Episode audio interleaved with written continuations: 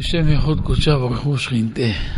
יהיה הכל נחת אוכל יוצרנו, אמן כן יהיה רצון. אז שבוע שעבר ולפני שבועיים למדנו סוד עצום, שיש 70 נפש מבני ישראל, והן מושרשות ה-70 נפש ב-70 פנים בתורה, וכל יהודי יש בו ניצוץ ושייכות של כל ה-70 נפש. כדי שלכל יהודי יש שייכות לכל השבעים פנים של התורה הקדושה. והרב הסביר שכנגד השבעים פנים של התורה שיש לכל אדם, כנגדם יש גם שבעים לשון. או, יש כנגדם שבעים לשון. מה זה שבעים לשון? שבעים אומות.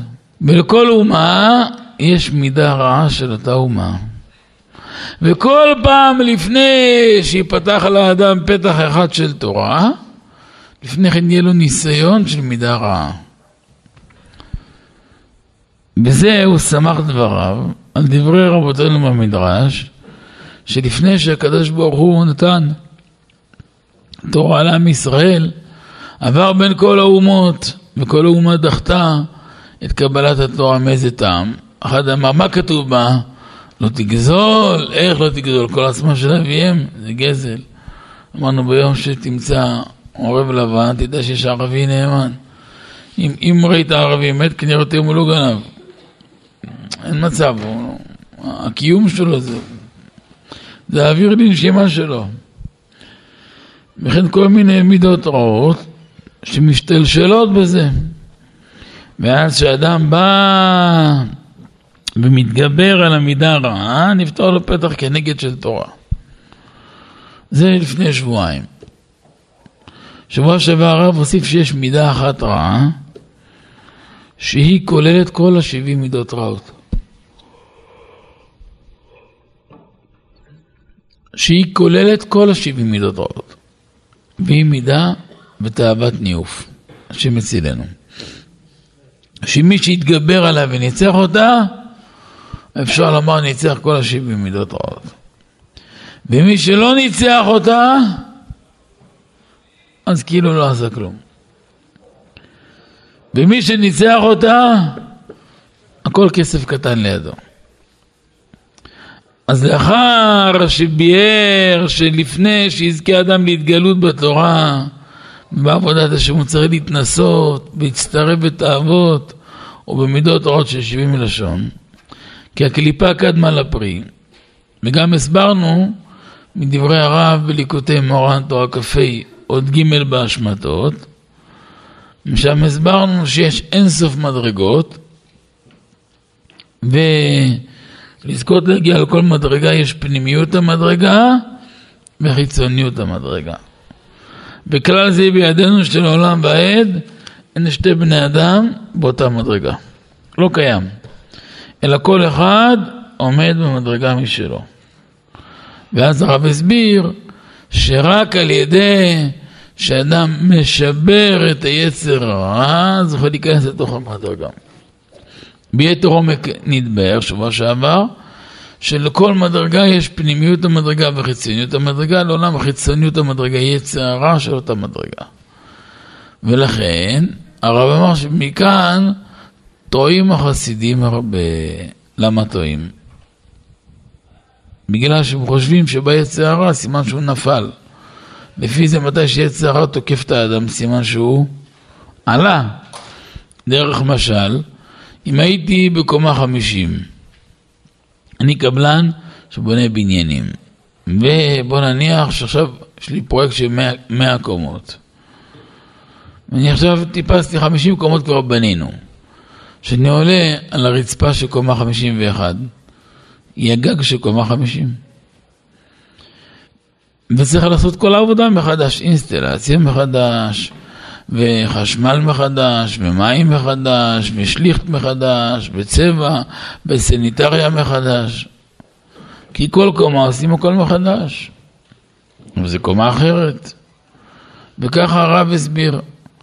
שבשביל לזכות להיכנס לפנימיות המדרגה והקומה, צריך לשבור את היצר הרע של אותה מדרגה. כשאדם שובר את היצרים הרעים של אותן מדרגות, ככה הוא זוכה לעלות ולהתעלות. על אותה בחינה, קליפה קדמה לפרי, הרי בעץ, קודם כל יש קליפה. אחרי שנרקמת הקליפה של התפוז, אחר כך בתוכו גם ירקם הפרי של התפוז. מבחינת הדרך, תמיד הקליפה קודמת לפרי. אותו דבר, גם כאן, שהקליפה קודמת לקדושה בנקודה הזאת, לכן צריך, כדי להגיע לפרי, צריך לשבור את הקליפה. אם זה הקליפה, זה כל התאוות. וכדי לזכות להוליד את התורה, היינו שתתגלה התורה הקדושה בתוכנו, צריך לצעוק להשם שבעים קולות כמו יולדת. שיולדת, היא לא מגיעה ללידה, לשלב של לידה, עד שהיא לא זועקת בחבלה שבעים קולות, שבעים זעקות. זה לא חייב זעקה בפה, אם זעקת הלב היא יותר חזקה מזעקת הפה. לא צריך לצרוח כמו משוגעים. אבל הזעקה היא זעקת הלב, וזו הזעקה האמיתית. וגם הרב ביאר שכללות כל התאוות של שבעים לשון הוא תאוות ניאוף, וכשאדם זוכה לשבר אותה, אז קל לו לשבר את כל התאוות. ותאווה זו של הניאוף תלויה בקדושת העיניים. לכן אמרו במדר... במדרש ובמדבר הבא, פרשה י' אות ו' מה ראה הקדוש ברוך הוא לשאול מה עם ישראל את הלב והעיניים שיהיו אחריו, לפי שהעבירה תלויה בהם. למה? שהעיניים רואות את הפרוצה והלב מערער אחריה. וכן גם אמרו בגמרא ירושלמי ברכות פרק א' הלכה ה' ליבה ועינה תראין סרסורין דחתיינון הלב והעיניים זה שתי כלים לעבירה. אמר הקדוש ברוך הוא, השתבח שמולד, אי אהבת לי ליבה ועינך, אנא ידעת לי. אם תיתן לי את הלב והעיניים שלך, כלומר תקדש העיניים ותשמור על טהרת הלב מכל מחשבה רעה, מחשבה זרה, אני יודע שאתה שלי. כי עיקר המידה של האדם למעלה, כמה עיניים קדושות, כמה לב טהור. לכן כתב אדוננו הרמב"ם, סימן יפה לאדם שאין שעתו פנויה. או בסוף הילוכות איסורי ביאה, אולי כ"ב, בסוף. אין מחשבת האריות, שולט אלא בלב הפנוי מן החוכמה. לכן צריך שהלב שלנו יהיה לב טהור, אסור שיהיה לאדם רגע אחד פנוי. בפרט היום, וביותר בעידן הטכנולוגיה שהכל זמין, צריך להיזהר באלף אלפי אלפים של עזרות. וכאן עיקר העבודה של יהודי בעולם זה קדושת העיניים. ואז סיימנו את השיעור שבוע שעבר בדברי הגמרא יומא ע"ד, שההסתכלות על עריות ועל דברים לא צנועים יותר חמור מגופן של עריות. כמה שגופו של מעשה הוא קשה מאוד, השם מצילנו, וחוצץ בין אדם לשכינה ועושה דברים נוראים ביותר, השם ישמור. ההסתכלות במקומות לא צנועים זה פוגם פי אלף יותר. לא להקטין בחומרת המעשה, להעצים בחומרת הראייה.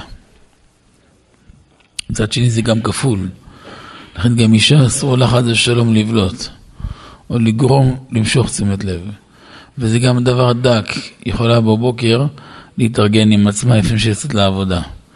מה, מה היא חושבת? היא חושבת לקדש עם שמיים. יש בזה משהו, קצת. אבל אם לבלוט ולמצוא חן בעיני פלוני או אלמוני, יש לה כאן עוון גדול מאוד מאוד. והמחשבה יוצרת מציאות גם להרע, גם להיטיב. צריך כאן הרבה הרבה תשובה וכפרה. חייבת להיות מאוד מאוד מאוד זהירה. אסור לאישה לבלוט בכיו זה. אם טיפה בושם בולט החוצה, זה לא טוב. אם מעורר תשומת לב מיותר, זה מסוכן מאוד. אבא עטרת ראשי הרב זכות יגן רבי יורם מיכאל, היה רגיל לומר שהשם נתן לכל זוג את האורך ימים שלהם. ואת הברכה שביניהם והשמחה והנאמנות שביניהם. כאשר אישה לא מספיק זהירה, היא מתערבבת בכל מיני מקומות.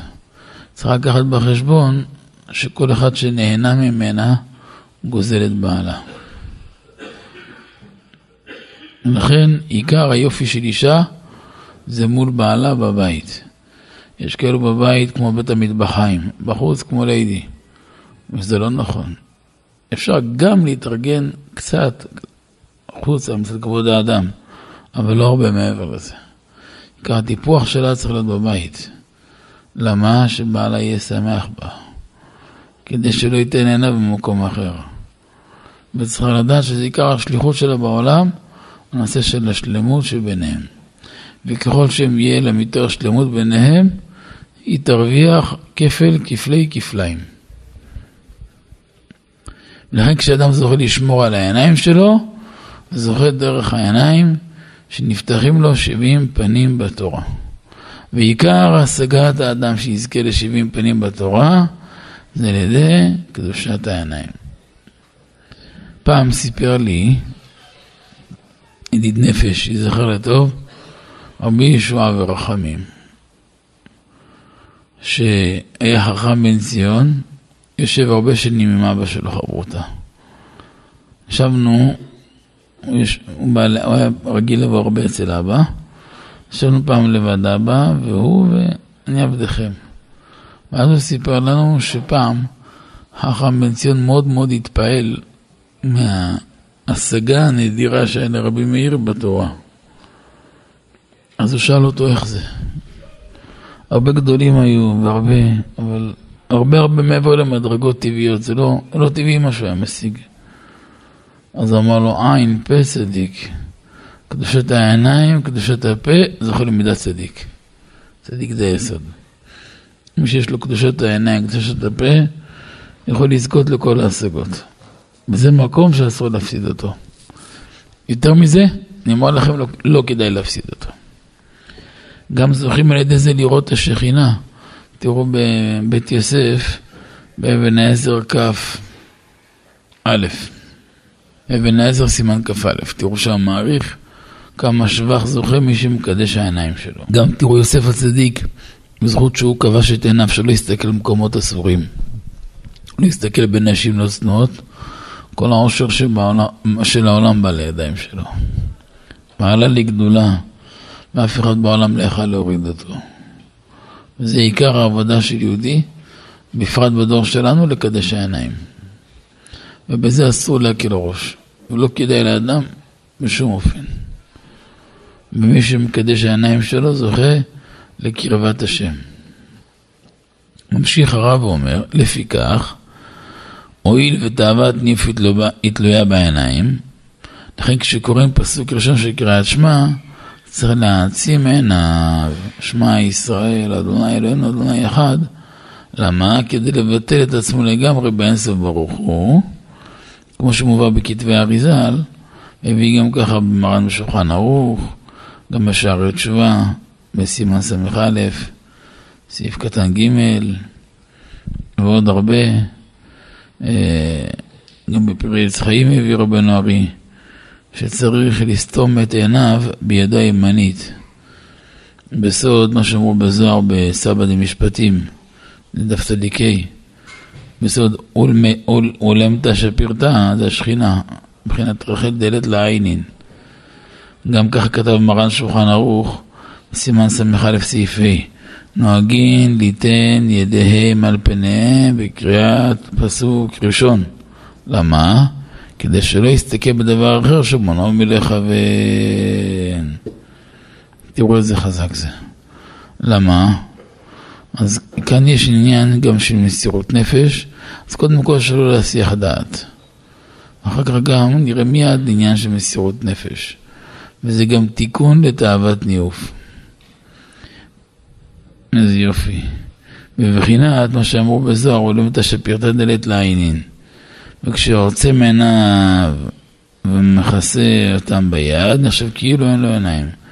טעם הדבר, הכוונה שלתקן העניין ההוא.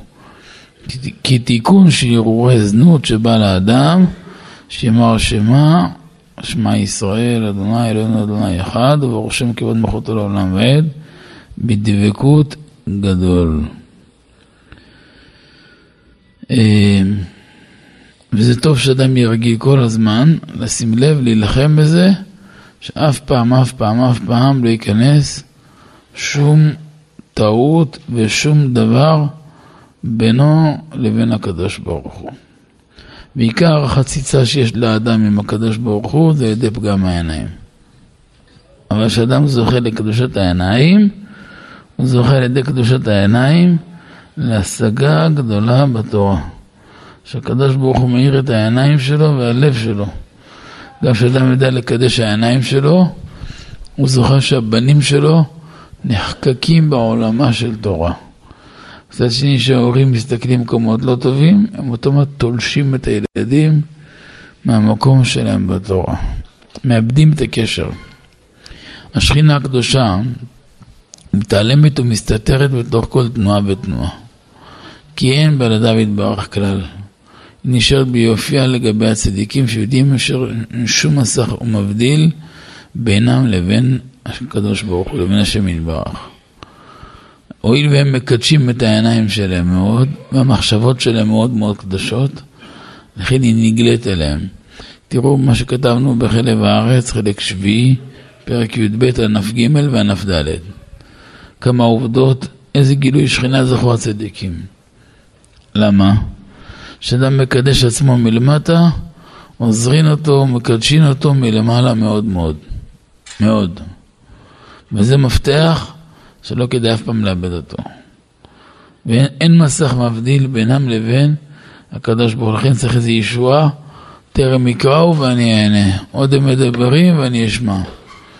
אבל כשאדם מקל ראש בעניינים האלו, ואדם מזלזל בקדושת העיניים, גולש במקומות לא טובים, נכנס לכל מיני פרסומות מיותרים, נכנס למקומות שלא צריך להיות שם, אז הוא מאבד את הקשר עם השם. והשכינה מסתירה את פניה ממנו. אין שכר יותר גדול מלזכות לראות השכינה, ואין עונש יותר קשה בעולם משהיא מסתירה את פניה ממנו, חס ושלום. המשאלה הכי גדולה שתמצאו בזוהר בהידרה, שנזכה למחמס ורנפוי דעתיק ימין. יותר גבוה מזה אין, לא מצאנו. זו הנקודה הכי גבוהה שיכולה להיות. ומי שמקדש העיניים זוכה, מי שלא מקדש, איך יזכה, במה יזכה?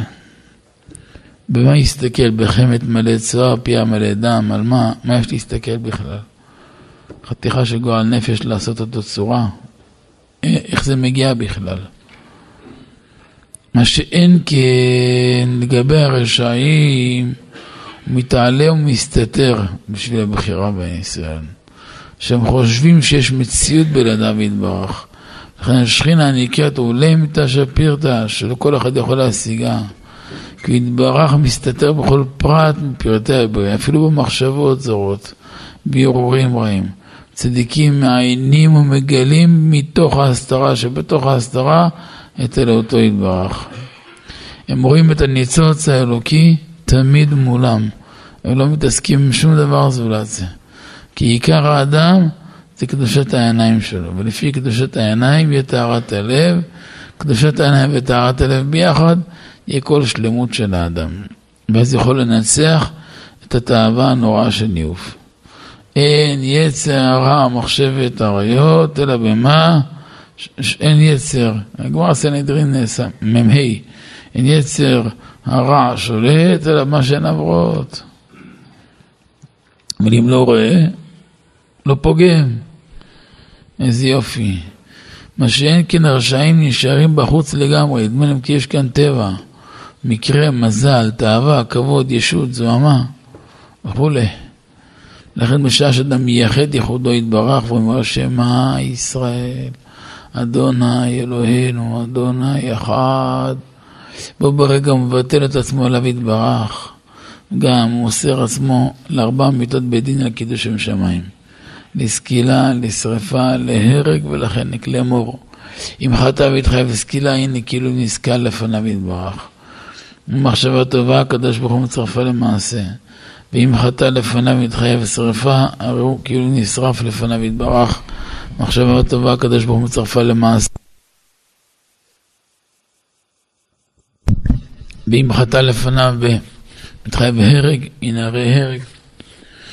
ואם מתחייב חנק, הרי חנק. וכאן אדם מנתק את עצמו מכל רבב של חטא ועוון. כל מה שיכול להיות חציצה בינו לבין השכינה הקדושה, וזה התיקון על הכל. כי התיקון של הרהורי זנות שבא לאדם, שיאמר שמע ישראל, ברוך שם כבוד מלכותו לעולם ועד. שמע ישראל נקרא בקבלה ייחודה הילה, ייחוד עליון. ברוך שם נקרא ייחוד תתא, ייחוד תחתון. היינו גילוי אמיתת מציאותו ידבח ועל ידי זה מתבטלת קליפת אהבת ניאוב ויראו זנות שמתגברים ומתפשטים על האדם ומטמטמים את מוחו ומחשבתו ועוקרים אותו ממנו יתברך. וזה אבן נגף של כל הדור שלנו. רוב הדור סובל בגלל טמטום הלב, מה זה טמטום? סתימה, הלב נסתם כמו בטון, כמו כאילו מורחו עליו איזה אפוקסי. למה? כי המחשבה שלו טרודה בזבל. מצד שני, אנשים קדושים עסוקים תמיד, תמיד בדברים טובים ומהירים, אין להם זמן להתעסק עם הזבל. תסתכלו מה קורה עם האדם בשתי שניות שיש לו פנאי והוא נכנס למקום לא טוב. נכנס לבית הבורסיקי מסריח. עכשיו איפה זה הולך? הואיל ואדם נכנס למקום האפלה, מאפיל בתוכו. ברגע שהוא חי במקום אפלה, הוא נכנס לתסכול עצמי. הוא לא מכיל את עצמו, אז הוא נהיה קצר רוח עם כל הסביבה. אז השלב הבא הוא מתחיל לריב עם אשתו, אחר כך עם הילדים שלו, אחר כך עם העסק שלו.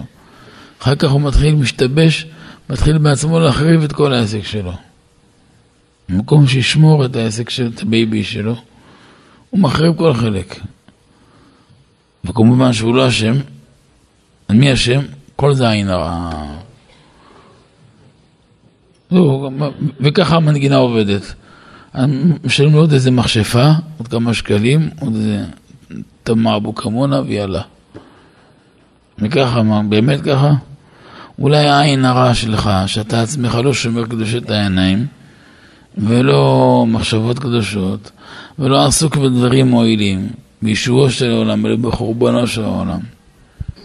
שתבינו, בנשק הזה מחריב סמ"ם את כל הדור שלנו. והוא לא דילג על אף אחד. לא חרדים, ולא מזרחיסטים, ולא חילונים. הוא לא פסח על אף אחד. ואין אפוטרופוס לאריות, ואין ערובה לאף אחד. וצריך למסור נפש בקדושה הזאת. ובזה הכל תלוי. ושאדם טרוד, המחשבה שלו בזבל הזה, זה נקרא מחשבות שעוקרות אותו ממנו יתברך. איפה זה בא לידי ביטוי? מחר הוא מתפעל על הפרנסה, ולא זמין. הוא מבקש רפואה, ולא זמין. הוא מבקש ישועה על אחד הבנים שלו, וזה לא זמין, אין מענה. אין מענה, אין כלום. למה אין מענה? אי אפשר, מה אתה רוצה? אחד לקח קאטר וחתך איזה שמונה, תשע, עשר כבלים של חשמל. מה אתה מצפה שיקרה? יהיה זרם, איך יהיה זרם? הרי חתכת את כל הקאטר, את כל הכבלים. אז מאיפה יעבור הזרם? אתה רוצה שיעבור זרם? שיהיה חוטים שלמים? אם תחבר החוטים, יהיה זרם. אם החוטים חתוכים וקרועים, מאיפה יבוא הזרם? קדושת האדם זה החשמל שלו. ידוע בקבלה שחשמל זה נקרא מלבוש של הנשמה. יש מלבוש של הנשמה, שהוא חוצץ, עוטף אותה מכל צדדיה, וחוצץ בינה לבין הקליפות. דרך משל, אם נגיד, נגיד זה, לצורך היה מחילה להבדיל, נקרא לזה נשמה, מחילה מחילה לדוגמה. אז היא עטופה בעטיפה מכל הצדדים, נקרא מלבוש, קוראים לו חשמל. מחוץ לחשמל יש קליפה שנקראת נוגה. מחוץ לנוגה יש ענן גדול, עוד אחת רוח סערה, עוד אחת אש מתלקחת. אז ענן גדול, רוח סערה ואש מתלקחת זה שלוש קליפות שאומות העולם, הגויים יונקים את כוחם מהם, מה, מהשלוש האלו. ושם השורש של תאוות ניאוף, תאוות כספים, ממון, ותאוות אה, אה, אכילה. שלוש תאוות של שבעים אומות, והניאוף קשה משלושתם. והפנימי שבין השלוש קליפות הטמעות לבין המלבוש נקרא נוגה. משלוש קליפות הטמעות נמשכת נפש הבהמית של הגוי, של הגויים, של אומות העולם. לכן כתוב בזוהר הקדוש שאין בהם טוב כלל. שבעים אומות, הגויים, רק רע גמור. אף פעם גוי לא עושה טובה לשם שמיים. כל טובה שהוא יעשה, כי יש לו אינטרס או כבוד, או שהוא בונה על פרנסה לעתיד, הוא יודע שאתה לפני גדילה וצמיחה, ואם הוא יהיה נאמן לך, אז הוא גם ירוויח. הוא יהיה בתוך איזו עסקה גדולה, בתוך איזה עניין, אבל לעולם יש לו אינטרס. הוא לא יודע לעשות לשם שמיים. אין, אין, לו, אין לו בלקסיקון את המושג הזה לשם שמיים. זה לא קיים אצלו. ומאידך אצל יהודי בא מקליפת נוגה. נוגה יש בה טוב ויש בה רע. יש בה הרבה רע, בוא נגיד 80-90 אחוז רע, אבל יש את ה-10-15 אחוז טוב. אבל מה שטוב הוא טוב. למשל, אה, מה שאמרו בגמרא, ג' סימנים באומה זו, רחמני בישנים גמלה חסדים, זה שלוש תכונות טובות שמובנות בנפש הבהמית של יהודי, לא בנפש האלוקית. זה ממש בתוך הנפש הבהמית של יהודי נמצא. תראו בתניא סוף פרק א', הוא הביא את זה. על פי רבנו בעץ חיים שערנון. זה ממש מדויק מאוד, זה נפלא מאוד. וכשיהודי מקדש את המחשבה שלו בעיניים, אז גם יש לו הגנה גדולה מאותם כוחות של הקליפה וכוחות חיצוניים. אגב, על זה נתקנו שתי ברכות בבוקר. תראו בסידור שלנו, כל רינה, כל המהדורות אני הבאתי את זה, אבל ביותר במהדורות האחרונות. ושם ביארנו משם רבנו ארי שיש שתי סוגים של חטאים. יש סוג של חטא שגורם לעשות חור ונקב בלבוש. מה המשמעות של המלבוש הזה? המלבוש הזה נקרא חשמל. המלבוש הזה מגן על האדם מכל הקליפה והאחיזה שלהם. כשקליפה חוזר באדם, אז אוטומטית אתה רואה חולאים, חולשות, רפיון, התשה, זה מצוי. מלבד הרבה נזקים אחרים שלא המקום לפורטן. וכמו אחד שיגיע על הריק מסכן, הוא עובד קשה ובא מישהו מרוקן. כמו אחד כל יום עובד למנות חבית, בא מישהו מאיזה פתח אחורי ושואב את כל מה שהוא מלא. וזה מה שקורה להרבה אנשים. ויש שתי סוגים של חטאים. יש חטא שגורם ל... ל... לקרוע את המלבוש, לעשות חור. עכשיו יש לנו כלל בקבלה, לקליפה אין חיות מצד עצמה כלל, רק מה שהיא יונקת מהקדושה. אז, אז אם אין לה יניקה, אין לה קיום. ברגע שנעשה נקב, כבר היא נתפסת שמה, משם היא שבת מהאדם את כל הכוח שלו. לכן האדם נכנס לחולשות ולמשברים קשים שלא יודע מאיפה זה. וזה לא עין הרע, זה נזק שלו בעצמו בעצמו. ו... ויש סוג חטאים כל כך חמורים, שזה לא רק עושה נקב בלבוש, זה מפשיט אותו לגמרי.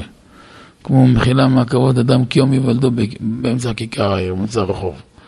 זה קשה מאוד, זה הרבה מעבר לביזיון.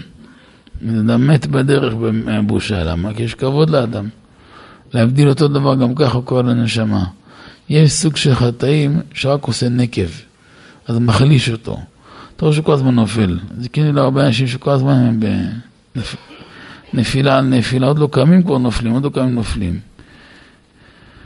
ויש סוג שלגמרי מתרסקים, לא רק נופלים. וזה, על שתי, שתי הסוגים האלו, תקנו לנו שתי ברכות בברכות השחר.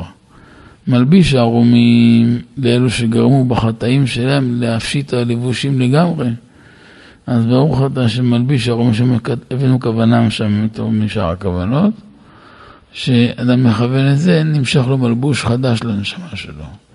תוך תשובה שלמה, אבל לפחות מפה לא יחטא. יש, נותן ליעף כוח, יעף אותי להיות עייף.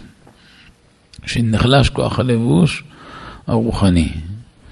זאת ועוד, הרבה פעמים יש מצבים שאתה רואה שכוחות לא טובים נתפסים באדם, וזה מזיק לו, משבש לו את כל החיים. לכן אדם חייב להיות מאוד קדוש.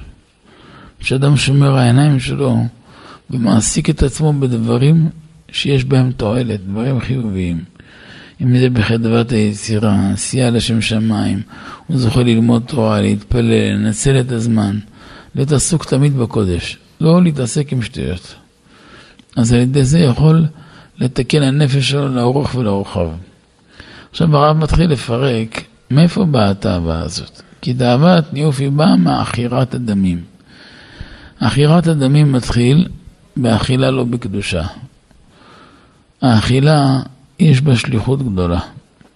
תדעו לכם כמה שהעבודה של צומות וסיגופים מזכחים, העבודה של אכילה בקדושה אולי פי מאה, אולי פי אלף יותר מטהר, מקדש ומזכך ומתקן.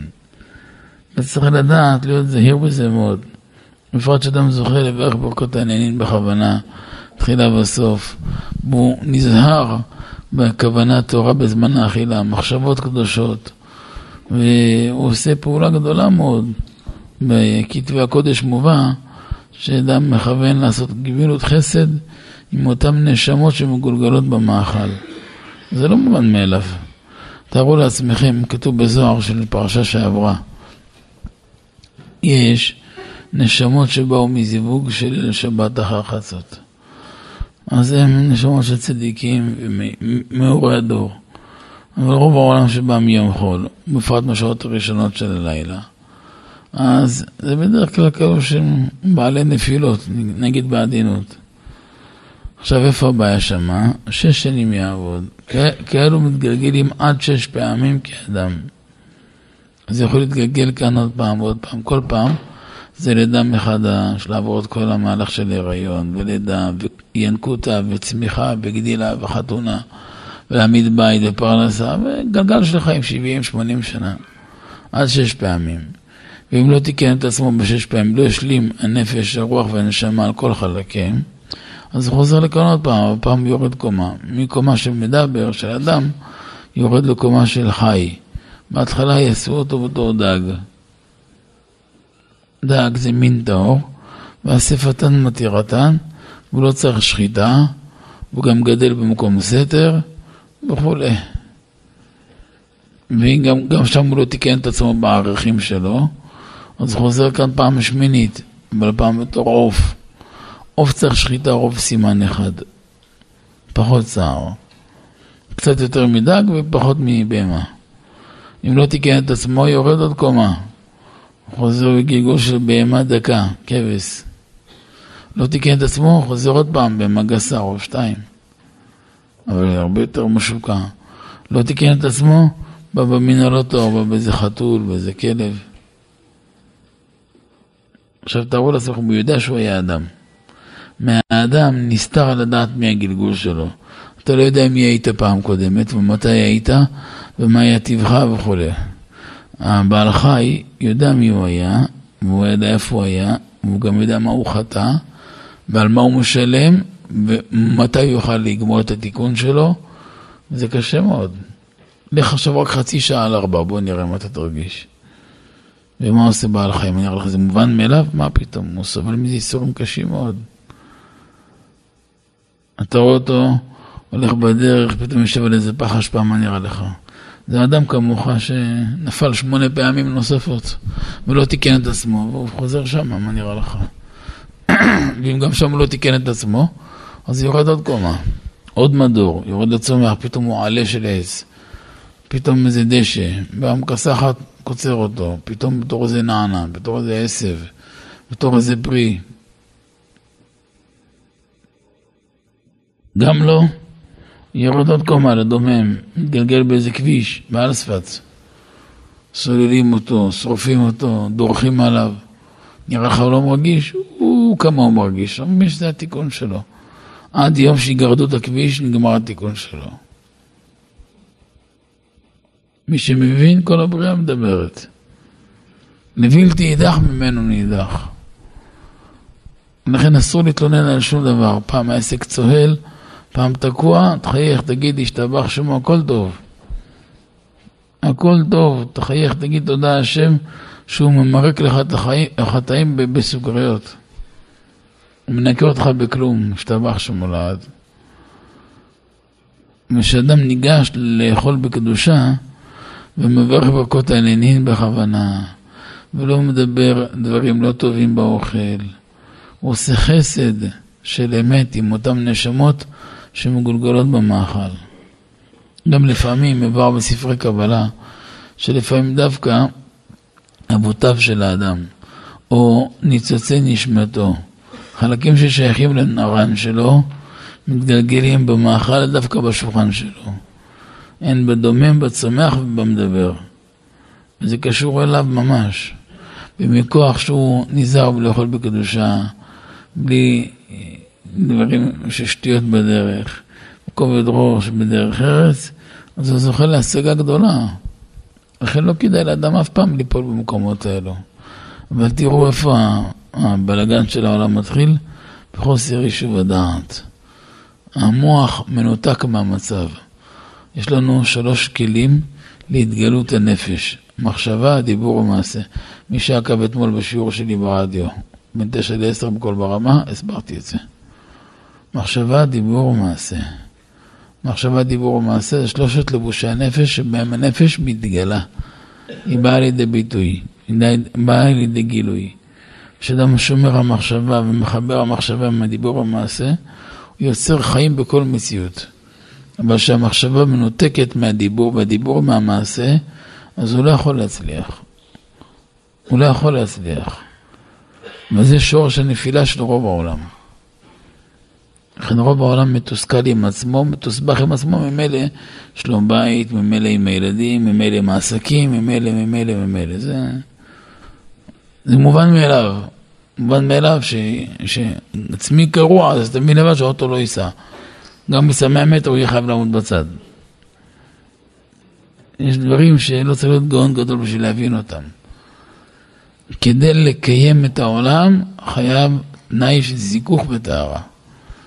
כי תאוות ניאוף באה מעכירת הדמים. מה זה עכירת הדמים? אז אמרנו שזה מתחיל, זה מתחיל בנקודה של חוסר זהירות בקדושת המאכלות. גם בתורה ע"ב הביא רבי נחמן, אני אצטט מלשונו איזה שורה, כי יש כמה בחינות ביצר רע. יש בני אדם נמוכים מגושמים, שהיצר הרע שלהם גם כן יצר הנמוך ומגושם. והרוב, היצר הרע שלהם, הם הדמים בעצמם. היינו אדם שבחלל השמאלי שהוא בתוקפו. ועיקר הבלבולים שלהם מאחירת ומבלבול הדמים. תעשו, שימו, שימו לב ותנו דעתכם. כשאדם נמשך אחרי תאוות אכילה, אני מדבר רק על אוכל כשר, אני לא מדבר על לא כשר. כשר בהשגחת המשיח אפילו, לא... שיהיה איזה בד"ץ שתרצה. שנמשך אחרי תאווה, לכאורה בסדר, מה, מה הבעיה? הכל בסדר. אבל תראה שהמוח נסתם, הלב נסתם. לך אדם, בא, בא לכולל ללמוד תורה. בא לפני כן ישב על איזה שולחן, התנ... לא קשור עכשיו. אה, בא לשולחן, התנפל על משהו, הכל בסדר.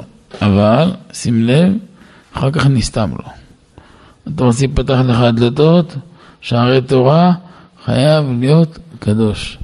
אכילה בקדושה, ברכות העניינים בכוונה. הפעולות הפשוטות האלו מזכחות את הנפש. מרן החידה עליו השלום. היה תלמיד של אור החיים הקדוש לפני 270 שנה. והוא כתב, בבואך הביתה בצהריים, לארוחת צהריים, תזכור שאתה עובר במעבר המסוכן. יש ארבע סנטימטר של החך, כל הטעם של האדם זה ארבע סנטימטר של החך, וזה ארבע סנטימטר קיצוניים, הוא קושר את האדם בעולם הבא או בגיהנום, או גן עדן או גיהנום. זה ארבע סנטימטר. וכשאדם זוכה לקדש את המאכלות, אוטומט הדם שלו נהיה דם זך. כשהדם של האדם מזדכך, מחשבות זרות כבר לא מבלבלות אותו. הדחף, הלהט הזה של החומריות, הדחף, הלהט, הבהלה הזאת לכסף, לאוכל, לתאוות, לנשים, מתקרר, יורד 200 מעלות. אז מה שצריך, מתי שצריך, כבר זה נהיה בטעם הטוב, זה נהיה כבר במקום של מצווה ולא בעבירה, כבר נכנס לממדים אחרים לגמרי של קדושה, גם במה שצריך, בזהירות, בשיקול דעת כפול ומכופל. וזה בא מהטחול. הטחול הוא עבר בגוף ששם מתקבצים הדמים האחורים שבאים מהכבד, והוא כנגד הקליפה. למה שהיא פלונית. בקליפה יש זכר ויש נקבה. כתוב בפסוק השם אלוהים אחרים לא תזכירו, לא יישמע על פיך. מי זה אלוהים אחרים? לזכר קוראים סמ"ם. השם המלא שלו שאסור להזכיר אותו, רק האותיות שלו, סמ"ם א' ל'. יש כאלו בגלל זה נמנעו מהשם נועה. למה? שאם עושים נועה, זה אותו מספר שלו. מצד שני זה גם הענווה, זה מעלה. או לא, או לכן יש גם נועה, עשו אותו עם חולם, בלי ו', וזה יותר טוב. ואין לחוש על נע ונדה, אפשר גם לקיים את זה גם ככה. בגלל זה. מצד שני זה גם ענווה, יש לזה הרבה מעלה. צריך לדעת איפה המיצוע הנכון. לענייננו אנו, אז השם של הזכר, זה מה שהזכרתי, בקיצור זה סמ"ם, ויש לו ארבע נקבות, וכל אחת יש לה תפקיד אחר בעולם. הראשית שבהם, שהיא קשה מכולם, ל"י ל"י ת', ואסור להזכיר אותה אף פעם. והיא מספר של 480, התפקיד שלה להחטיא את הגברים, והתפקיד שלו להחטיא את הנקבות. והם מעברים ומתעברים שדים ורוחות מבני אדם. וזה מה שקורה לאדם כל מיני קרי לילה או כל מיני תאומות שנתפסות, בגלל שהקליפה אחוזה בו. ומה צריך לעשות? צריך לעשות הכל, להתנקות מהקליפה לגמרי, שלא תהיה אחוזה בו כלל. להיות כלי קודש עם אדם קדוש, אין מקום לקליפה לאחוז בו. אבל כשאדם לא שומר על הקדושה שלו ולא נזהר בזה, אז גם נוגחים אותו נגיחות הגונות בלילה, ואז אתה, הוא חווה חוויות פחות נעימות ועדיף לו להרחיב, להרחיב בזה. השליטה של זה מתחילה באדם עצמו. אף פעם זה לא יבוא בלי שאדם יצר איזושהי תפיסה בתוכו. לכן צריך תמיד לדעת כמה שאדם מתקדש ירוויח. עוד, זאת ועוד, משכן הנשמה במוח. משכן הרוח בלב, משכן הנפש בכבד. אצל יהודי יש שתי נפשות, נפש אלוקית מושכת לצד הטוב, היא מנסה להטות אותו למצוות, גמילות חסדים, ללימוד תורה, לצדקות, ולכל המ... לתפילה ולמעשים נפלאים. מצד שני, הנפש הבהמית מושכת לחומר. והשליטה של האדם והקדושה של האדם היא גם מקנה קניין בנפשו, היא גורמת לשליטה מלאה של ענף הקדושה בתוכו, וגם מולידה קדושה בלב הילדים. תזכרו שאבא ואימא מתגברים בכמה עניינים, אוטומט הם מקנים קניין גמור לכל הילדים לשלוט ברוחם. וכשההורים נופלים, אוטומט נשמטת הקרקע של ההצלחה מתחת רגלי הילדים. כדי שילדים יהיו קדושים, חייבים בסיס של הורים קדושים. לכל חלק יש מקום של אחיזה. בזוהר בראשית, חלק א' כ"ז עמוד ב', מביא שהשורש של גילוי עריות זה דווקא בטחול. שם שורש הדם העכור של האדם, הרי ממאכל של האדם נעשה דם. אבל אם אדם לא אכל בקדושה ולא בטהרה, וגם באכילה שלו לא שמר על מחשבות קדושות או דברי תורה, לא בירר את הניצוצות שבמאכל, אז האכילה הופכת להיות של קליפה. תזכרו שמאכל גמטריה ויעדני. מאכל אותיות מלאך. או שמהמאכל נהיה, נהיה מלאך, או, חס ושלום, השולחן לנחש. או מלאך או נחש. נחש זה יצר רע, הוא עצמו השטן, הוא עצמו מלאך המוות. משם או שורש הבריאות או החולי. כל חולי שיבוא הוא תוצאה של אחיזה מסוימת של קליפה. לכן כשאדם יודע לקדש את המאכלות, ולא בהלעטה ולא בבהמיות אלא בקדושה, אז החולי מסתלק ממנו. פעם חולי בגוף, פעם בנפש. למשל, כשאדם נופל ממדרגת הקדושה שלו, מהיציבות הרוחנית שדיברנו עליה שבוע שעבר, אתה רואה? אחד, שתיים, שלוש, חרדה. שמעתם על זה? אולי, אולי יש איזה אחד לשלוש או אחד לשתיים בדור שלנו לוקה בחרדה. פעם אחת למאה, יום אחד לשלוש. מה זה? זה נפילה מהיציבות הרוחנית של האדם. אז חבל לקחת כדורים כי הם רק ילכלכו את הנפש יותר. הבעיה זה רק בתוך האדם. כל הדברים שאני אומר לכם זה רצפט פרטי. תיקחו אותם, אדם יעמוד מול אריה לבד, יסדר את זה לבד. יכול לשמוע את השיעור הזה שלוש-ארבע פעמים ולסכם נקודות, לבדוק איפה הוא נמצא במפה, ולבד הוא כבר יודע גם את החולי, גם את הבריאות, גם המכה וגם הרפואה שלה. הוא לא צריך אף אחד בדרך.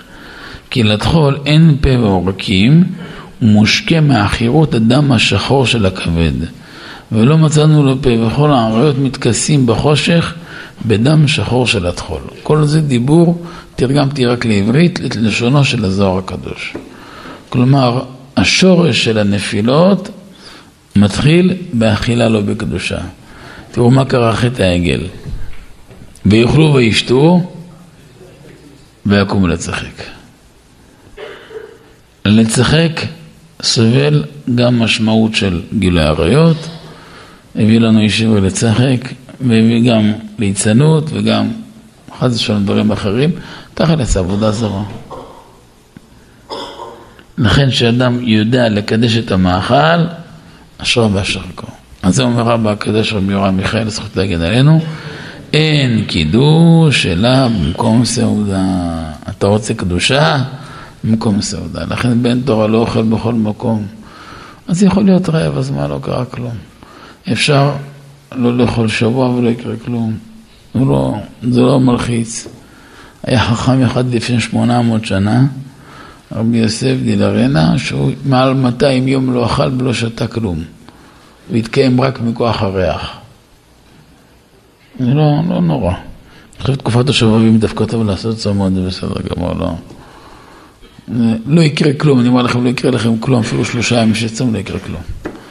אם יש מצב לאכול אוכל לא כשר, או להיקשר למשהו, אז לא קרה כלום, אז לא אכל, לא, לא, לא קרה שום דבר. אחת הנסיעות של אבא, על הצד השני של העולם. מי שהיה אחראי לארגן את הנסיעה, בדרך כלל היו כללים מאוד ברורים. אבא היה מאוד מאוד עדין נפש וקדוש מאוד, מאוד מאוד שמור. כנראה מי שארגן היה מרחף אותו פעם, ושכח לציין גלת כשר וכל מיני דברים בסיסיים. כשאתה נוסע בלעל, יש קצת, יש מענה ופתרון. כשאתה נוסע בחברות אחרות, אז אתה נמצא בבעיה, זה גויים. מה יביא לך? אז כל מה שניסו להציע לאבא, הוא ראה בו בעיה. אולי היה מחמיר ולא מכיר, הוא יודע קו האמצע, הוא יודע בדיוק מה. יצא שהמון, המון המון זמן שלא לא הכניס כלום לפה. אז נלחצו בשבילו, אמרו, לא, הכל בסדר. אני יכול לצום שבוע, העיקר לא לפגום פעם אחת במאכל אסור. רק כשהוא הגיע ליעד שלו, בצד השני של העולם, ראה מקום ודאי שיכול לאכול, לא אכל משהו. לא קרה כלום. ואם זה הניסיון, זה הניסיון, צריך לעמוד בו. אין איזה מצווה כל מסעדה לבדוק אותה ולבקר בה, ולא... לפעמים אין ברירה, אז גם על הדרך. אבל זה לא איזה פולחן שצריך להיות שם. אפשר גם לפעמים, גם זה זהירות רבה. ומשם הקליפה מתחילה להיתפס באדם. ומשם מתחילה להשתרש. לכן תמיד אחרי אכילה לא בקדושה, יבוא תאוות ניאוף. ואז הערבוב נהיה פי מאה יותר קשה. כי היא כבר מושרשת באדם, או שיצא יחסית בזול, שזה יותר קשה, יצא עם טומאת קרי. אבל הוא חייב לקבל נגיחה. הערבוב שהמחשבות שלו כמו איזה בירה. מאפיין של אדם קדוש, כמו יין. כתוב בזוהר הקדוש, יין שוקט אל שמריו כחמרד, יתי ודור דיה. המוח של בן תורה צריך להיות מאוד מאוד מזוכח, ולכן חייב את הנושא הזה. וזה המעלה של אישה שמבשלת בבית. היא לא מבשלת בשביל ההדגמות למדיה. יהיה מאוד איזה מחלה וזה טירוף הדעת ושיבוש, כל מה שמכינה מעלה בסטטוס. אם ידעו אנשים כמה עין הרע עושה הסטטוס הזה וכמה עוקר אותם בחצי ימיהם ומוריד אותם מנכסיהם, היו עוקרים אותו מהבית שלהם.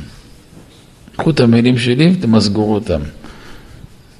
אם ידעו אנשים, אני אחזור עוד פעם על זה, כמה עין הרע ורוח רעה וכמה הסטטוס הזה עוקר להם את קדושה והברכה מהבית, היו עוקרים אותו מהעולם. פעם היה מושג של צניעות. מה היא מכינה? זה בינה לבעלה, לילדים שלה, את מי זה מעניין. יש דברים בין איש לאשתו, מה צריך להיות קשור בסטטוס, את מי זה צריך לשתף. זה נהיה מחלת נפש לא נשלטת, לשתף, לשתף, לשתף. זה לא נכון אבל, זה לא טוב. אחר כך יש תמה על הילדים בגיל צעיר, איך הם מגיעים למקומות, לבורות נשברים באפלים. למה צריך להגיע לזה בכלל? אבל ההורים אשמים בזה. יש דברים שלא עושים אותם. בכלל, ככלל נזכור שכל מצוותיה של אישה ועולמה של אישה מושתת על מילה אחת שנקרא צניעות. כמו שזמן שלה, מצווה שלה, אסור לאף אדם לדעת זולת בעלה, ואולי אם יש שאלה מהותית, הרב שעל פיו יישק דבר בבית, שהוא הכריע לכאן או לכאן בכל מיני סיטואציות, אותו דבר, המהות של המצוות שלה זה מצנעה. מה, נרות שבת היא מדליקה לעיני העולם? לא. פינה צנועה בבית מול שולחן שבת. אותו דבר. אותו דבר, גם הפרשת חלה, זה לא צריך להיות איזה מצווה שמפרישים אותה בכל העולם, לא. ולכן זה נזק גדול כל הפרסום הזה. עולמה של האישה בנוי ומושתת על הצניעות. בית שיש את הצניעות הזאת והיא חזקה, אף פעם הברכה לא תיפסק. גם יהיה רעב כמו שנים של אליהו, בבית הזה לא קשור הרעב, יהיה, יהיה פרנסה מצויה ורווח. גם העולם יסבול, לא יודע, ממה שלא יהיה בעולם חלילה, זה לא קשור לבית הזה. יש שמירה והגנה לבית הזה. כי השכינה שורה בבית הזה. גם זוגות כאלו אף פעם לא נכנס שטן ולא פגע רע ביניהם. אין משחית ואין מזיק ביניהם. מאידך, כאשר העיקר חסר מן הספר והקדושה נעקרת מהאדם מהבית, אין מי שיגן על הבית. וככה הקליפה מתחילה להיתפס באדם. שהיא פלונית, פלונית זה הנקבה של סמ"ם, שהיא נקראת בזוהר שפחה בישה, שפחה רעה, אימה דערב רב, כי ממנה נמשכות כל הנשמות של הערב רב. אגב, אגב, יש כאן מאמר בזוהר, בתיקונים, תיקון ג'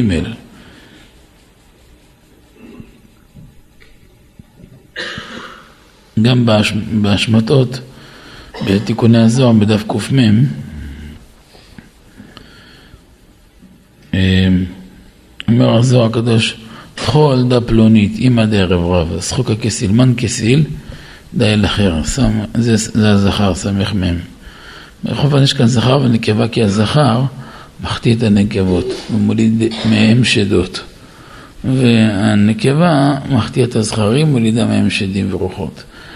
הם גם השדים האלו, המזיקים האלו, הם פוגמים בקדושה של האדם גורמים לאדם לחטוא אחר כך, מיד אחר כך, מפילים אותו לעצבות משם הוא נופל למערה שחורה, לדיכאון, לחרדות, לריקנות תבדקו אם זה קשור אליכם פעם, אולי לא, בכלל לא.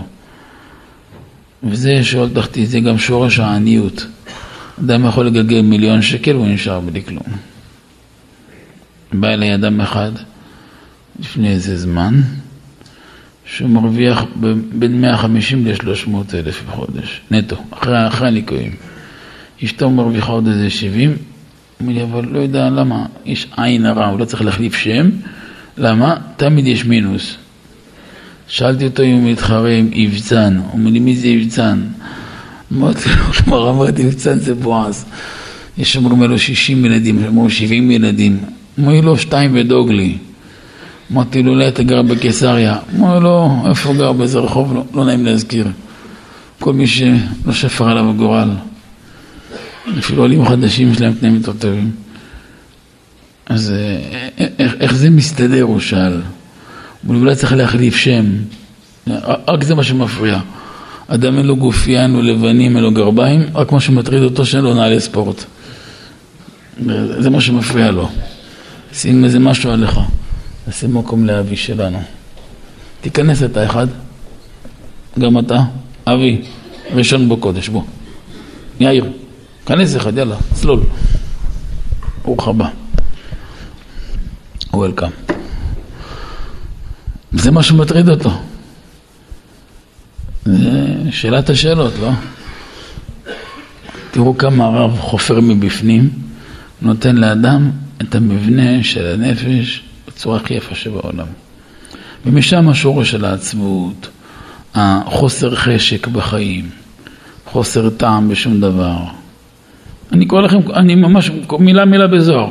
זה זוהר רע ימי פנחס, הנה, במראה שחורה, אה, אני אתרגם את זה ישר לעברית, יותר קל יהיה לכם. מראה שחורה זה פלונית, שביתה שלטון בתי חול, הוא העצבות, שאול תחתית, עניות, חושך, משם חוסר שלום בית, חושך בבית. יכולה להדליק הרבה מנורות, אבל הנפש של בני הבית חשוכה. בחייה, הספד, רעבון. אדם יכול להרוויח מיליון שקל והוא נשאר בלי כלום, מיליון דולר והוא בלי כלום. יש אדם מרוויח חמשת אלפים שקל ובלי עין יש לו שמונה אירועים בחודש והוא הלך וכיבד את כולם ושם לכולם מעטפה יפה וקונה בלי הפסקה ובא עם הילדים והנכדים ותמיד יש ברכה ותמיד יש כסף בכיס. אבא הרב היה אומר, ההוצאות פי שלוש מההכנסות ותמיד יש כסף בכיס. יש ברכה במעשה ידיו. יש בית שכל סכום שלו יהיה ואין ברכה. זה כמו כוס עם תחתית או בלי תחתית. כוס בלי תחתית, גם תמלא את כל המחם, לא תתמלא. למה? אין כלי. ולכן פה צריך לגרום איך יוצרים כלי שלם. התפקיד של השיעור הזה לעזור לנו להשלים את הכלים. אם יש סתימה, נפתח אותה. אם יש חור, בואו נסגור אותו. אם אין תחתית, בואו ניצור תחתית. אם אין קירות, בואו ניצור קירות. אם הכלי העכור, צריך שיהיה יפה. זה העבודה של השיעור הזה. וזה מכניס את הבית לשאול תחתית. וכן מובא גם בתיקוני זוהר, תיקון כ"א, דף ס"ו, שיש בגוף ארבע מראות. יש לנו מאמר על זה מאוד יפה בחלב הארץ, ג' שם הבאנו, אולי מסעיף ד', אה? כבר הרבה שנים שכתבתי, עוד מעט 15 שנים. שהבאנו את זה. אה, שם הבאנו העניין שיש אה, כל הרפואות, השורש שלהם בשמחה. איך זה? אז הסברנו איך זה עובד. מה זה ארבע מורות, איפה הן תלויות, מאיפה הן נמשכות, איזה מידות, איזה מצבים נמשך מכל מראה, מה החיובי, מה השלילי של כל אחד. ואדם מזהה את זה ויודע לסדר את זה עם עצמו. פתאום הוא רואה שהברכה נמשכת, הקדושה, היציבות הרוחנית, היציבות הגשמית.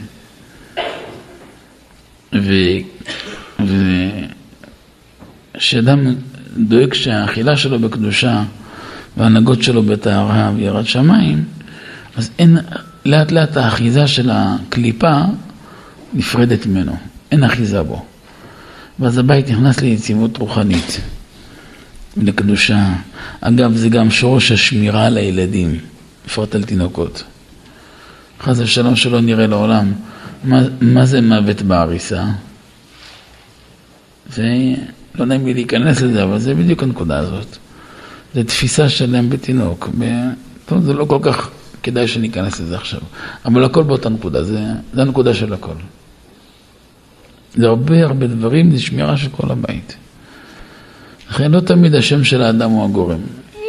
השם יש לו חמש, בוא, בוא נשים לשם חמש אחוז. וזה גם הרבה, פרגנו לו חמש אחוז. תשעים וחמש אחוז, דברים אחרים, אמרתי לך, יש, יקראו לו ככה או ככה, זה לא משנה. הרבה פעמים באים הצעות של שמות. אמרתי לזוג הורים ששלחו כל מיני שמות. אז אמרתי להם, זה שמות של הפרות של פרעה. אמרו לי, כן, באמת? זה כן, זה לא כדאי להם. אמרו לי, למה? אז אמרתי להם שאותי מעניין בשם ארבע פרמטרים, בפרט אצל בת. לא אכפת לי אם יקראו לה גם ארתחשסתא, ממש לא אכפת לי. הצליל פחות מטריד אותי, מעניין אותי ארבע פרמטרים שהיא נותן שם לבת. מעניין אותי היציבות הנפשית שלה, איך תהיה, היציבות הרגשית, איך יעברו עליה ימי הנעורים והזיווג שלה. לפעמים גם אפשר להעיף מבט על הפריון שלו. בדרך כלל שארבעתם טוב, גם זה טוב. ארבע, חמש פרמטרים זה מה שאותי מעניין בנתינת שם. ברגע שזה עובר חלק, גם יקראו לה עמוד בזק, אני, אני אגיד מצוין, הכל בסדר. זה עובר לי טוב, אבל אם יש לי בעיה עם אחד מהם, אני אשים ברקס. אבל היא רוצה, אבל כל ההירואין היא חלמה על זה, בסדר, אז תהיה בריאה. אני לא אתווכח איתם, כי שיקול שלהם, בסדר. את התוצאה נראה. זוג אחד בא אליי פעם.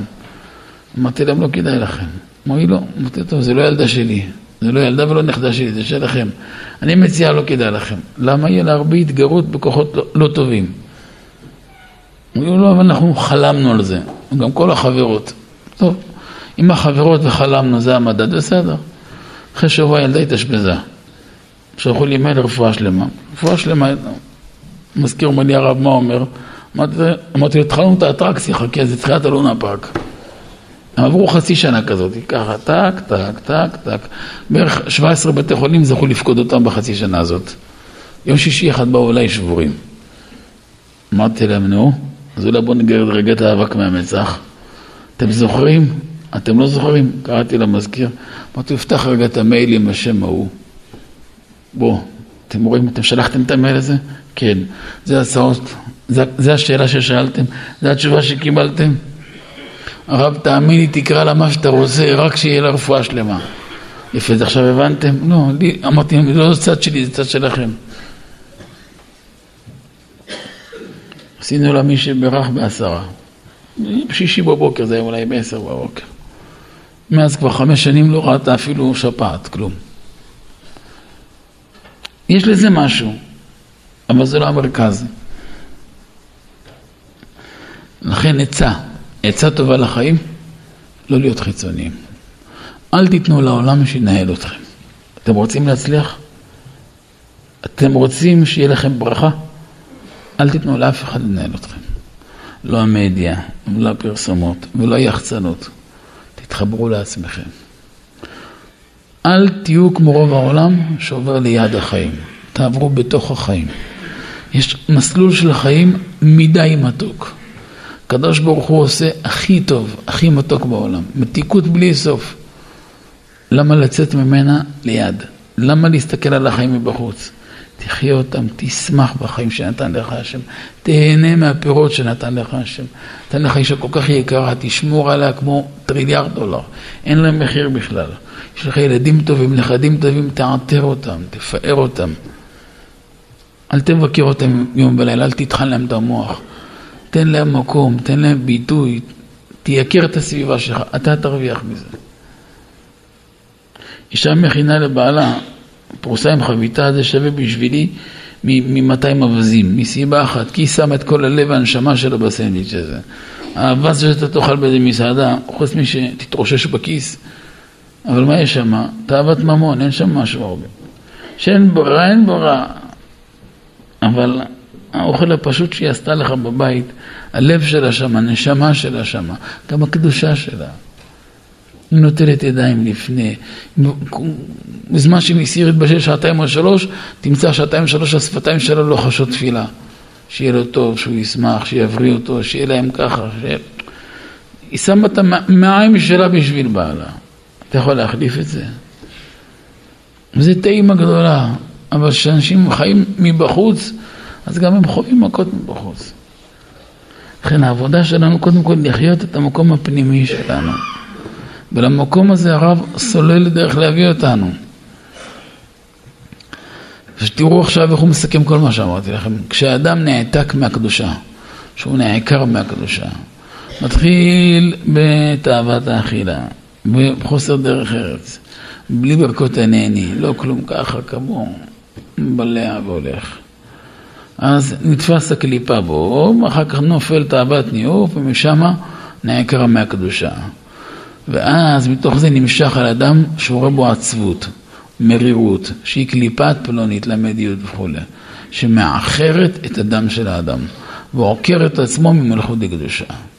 פתאום נכנסים מחשבות זרות, תאוות רעות, פתאום מוצא את עצמו גולש במקומות הכי אפלים שאפילו גוי לא תמיד מגיע אליהם. אתה שואל איך הגעת לשם? מה הקשר? איך הגעת לשם? מה, מה, זה, מה זה שייך אליך בכלל? יום אחד בא מישהו, בשחרית אחד רגיל, לפני כמה שנים.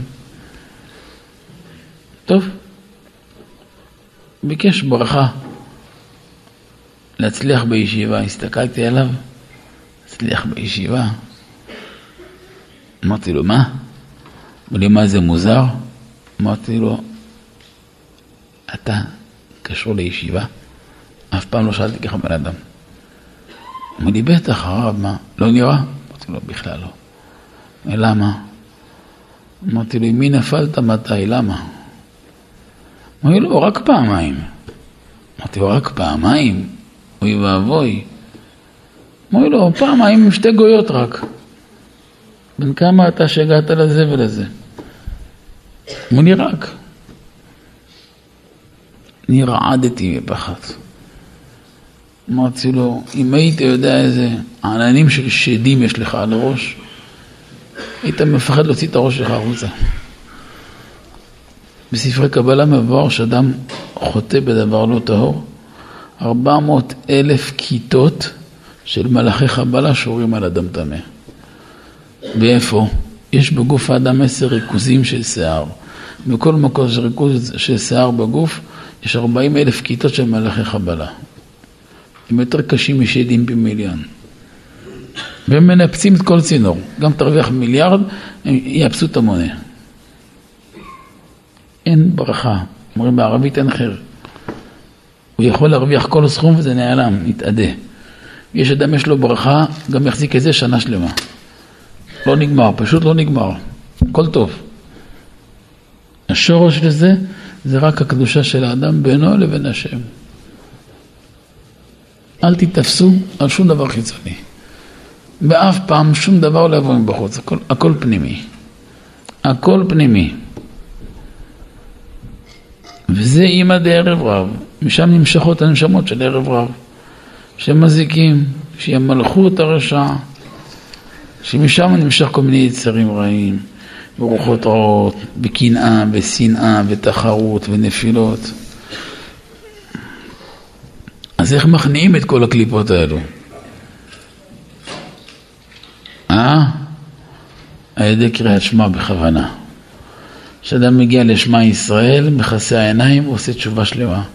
מכוון במחשבה, אני עושה תשובה שלמה ויהי רצון שיפרדו מעל כל הקליפות וכל כוחות הרעים והחיצוניים שנבראו בעוונותיי, ואז שם יד על העיניים וסוגר העיניים, ואז מכוון בכוונה שמע ישראל, אדוני אלוהינו, אדוני אחד.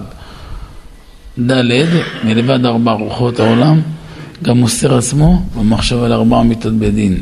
על קידוש שם שמיים, לסקילה, לשרפה, להרג ולחנק. תייחדו אותיות השמות הקדושים על ידי זה, מאיר שם אבא אצילות, שם שג בבריאה, שם מה ביצירה, שם בן בעשייה. ויפרדו הקליפות מן הרן שלו, ויעלו מנו בבקי כעריכתי כנסוף, וממשיך אור חדש. ואז ברוך חוכמה, שם, בינה, כבוד, מלכותו, לעולם ועד. פשוט וטהור. מלכותא דשמיא שמגלה מיתת מציאותו יתברך מבחינת גב ירתה בסוד אישה יראת אדוני שהיא בחינת ים של שלמה עומדת על שני מעשר בקר. זה לשון הגמרא בימה נ"ח. ים שעשה שלמה עומד על שני מעשר בקר. שלושה פונים צפונה, הכוונה כיור. כיור מיוחד עשה שלמה המלך. לפני כן היה כיור אולי אחד, אולי שתיים יכולים להשתמש שלמה עשה משהו גדול שפע גדול, ברכה גדולה. שלוש, שלושה פנים צפונה, שלושה פנים ימה, שלושה נגבה ושלושה פנים מזרחה. בים מעלה מלמעלה, וכל אחוריהם ביתה. אני שלמה המלך עשה כיור גדול של נחושת לטבילת הכהנים בבית המקדש. והיה עומד על 12 עמודים בצורת בקר, שגם הם נעשו מנחושת, כמו שכתוב בספר דברי הימים ב', פרק ד', ומה העניין שכיור עומד 12 בקר דייקה? שהם 12 שבטי ה...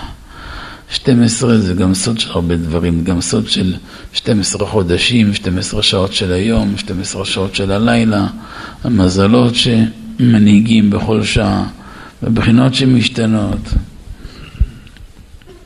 גם בזוהר מובא תחזה, בורא. תריסר שבטין בארבע דגלים, בארבע סיטרין.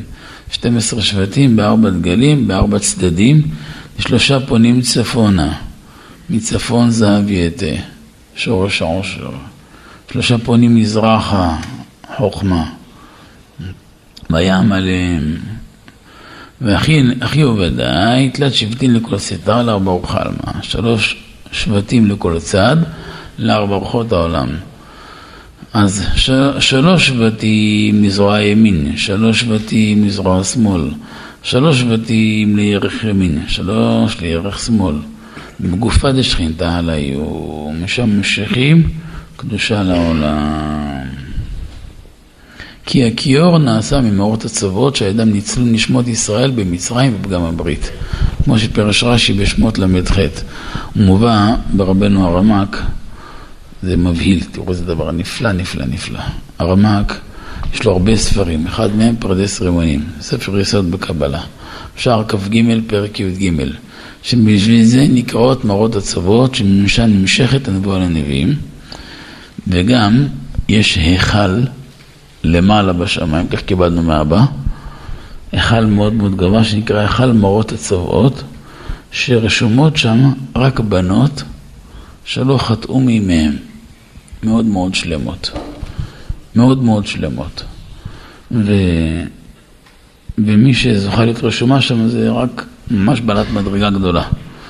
ואז כשמגיע הזיווג, מי שזוכה שהזיווג שלו משם, זה מתנה גדולה מאוד לכל החיים. בא אה, אדם אחד לרבי לקבל ברכה על ידי שידוך.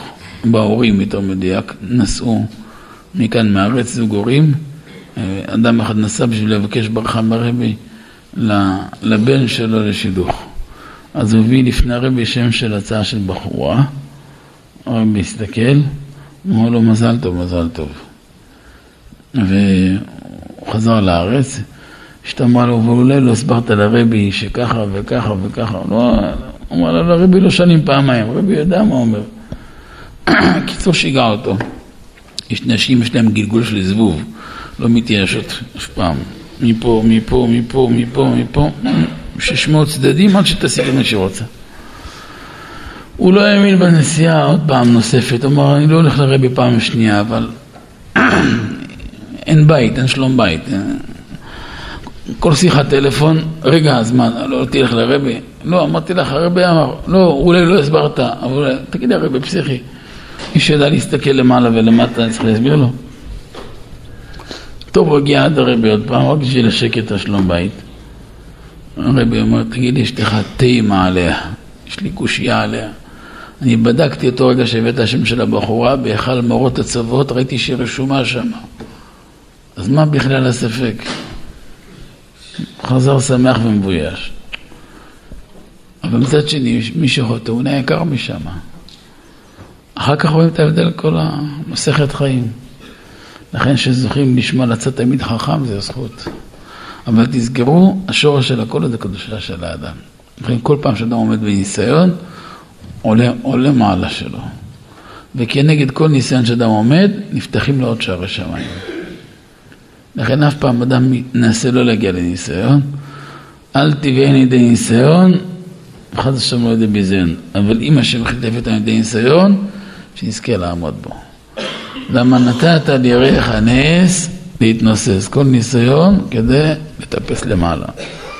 כאן המפתח של הבית, המפתח של הילדים, של הפרנסה של האדם, של הברכה בפרנסה, של השפע של האדם.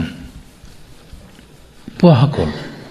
או מרוויח בהכל, או חס ושלום מפסיד בהכל. ואף אחד לא רוצה להפסיד. לכן לעשות כאן זה הקדושה של האדם. ומשם מי שזוכה להיות במדרגה של הקדושה הזאת, גם משם עם הזמן נמשכת, נמשכת נבואה, אני יכול לזכות להשיג רוח הקודש ומדרגות נפלאות שזכו הצדיקים. והעניין הוא שאדם צריך להיכלל לגמרי בעשר ברוך הוא, שהוא ים החוכמה שיורד לארבע צדדי העולם, מזרח, מערב, צפון, דרום. במזרח מאיר שם אבא. וכן במערב, בצפון, בדרום, כל אחד מארבע מילואים וצירופים, וגם הסוד של המקווה, גם הסוד של השמירה והגנה סביב האדם. מימין של יהודי מאיר מיכאל שר ישראל, משמאל מאיר גבריאל. מיכאל שר החסד הוא שייך לימין, גבריאל שר של גבורה משמאל, אוריאל לפני, לפנינו, אחרינו רפאל. מעל ראשנו שכינת אל. זו המתכונת של יהודי טבעי. יהודי צריך להיות מוקף מינימום בהיקף הזה. ואז יש לו הגנה טובה.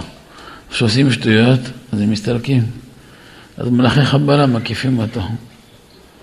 מה הסימן שלהם? עצבות, דיכאון, מראה שחורה, כעס, רוגז, עצבני, מתוסכל, חוסר רגיעה, חוסר שלווה. אתה מגיע ל-400 של צדיק, יש לך אוטומט 200 טון נחת, מה קרה? אם היית בודק את רשימת המטלות שיש אותו רגע לצדיק שאתה עומד לידו, בראש, מה שיש לך בערך בחצי שנה יש לו ברמה של חצי שעה. ואיך הוא לא, לא נלחץ? הכל עובד לפי התוכנית. איפה השכינה שורה, הכל שלווה. תמיד הכלל עוז וחדווה במקומו. איפה שיש השראת שכינה יש שמחה פנימית. שמחה פנימית לא צריכה ויסקי ולא צריכה שום דבר. לא צריכה פעולה חיצונית. היא נובעת מבפנים לבחוץ. וזה המקום של יהודי. בואו נמשיך. נגמור עוד נקודה. אה, עוד מוקדם. חשבתי כבר עברתי הזמן.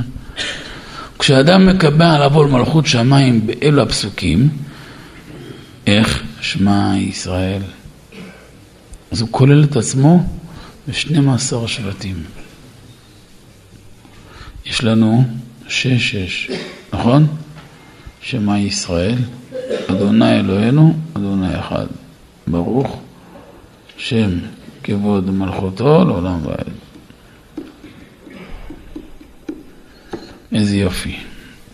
לכן כשאדם, אז כשאדם זוכה להתחבר למורות הצבאות, על ידי תיקון הברית קודש, ועל ידי שמירת העיניים, בואו נחזור מתחילת השיעור. שמירת העיניים מושך טהרת המחשבה, נכון? שמירת העיניים טהרת המחשבה, שלמות קדושת ברית קודש, זיכוך הדמים, קדושת המאכלות מונעת אה, ערבוב של דמים ודמים עכוכים, ועל ידי זה זוכה להיכלל בהיכל של מאורות הצוות, כפי שורשו וקדושתו, ולכן כשאדם מקבל לעבור מלכות שמיים באלו הפסוקים, שמע ישראל אדוני אלוהינו אדוני אחד ברוך שם כבוד מלכות העולם ועד, שיש בהם 12 תיבות, כנגד 12 שבטי ישראל, שבטי יה, שכולל את נשמתו בכל ה-12 שבטים, שבטי יה, בזה שאומרם נכלל בשורש העליון של כלל שבטיה, הוא מפריש את נשמתו מנשמת ערב רב, ובאים מאישה זונה שהיא שפחה באישה, שנמשך כלל הזוהמה של תאוות ניאוף.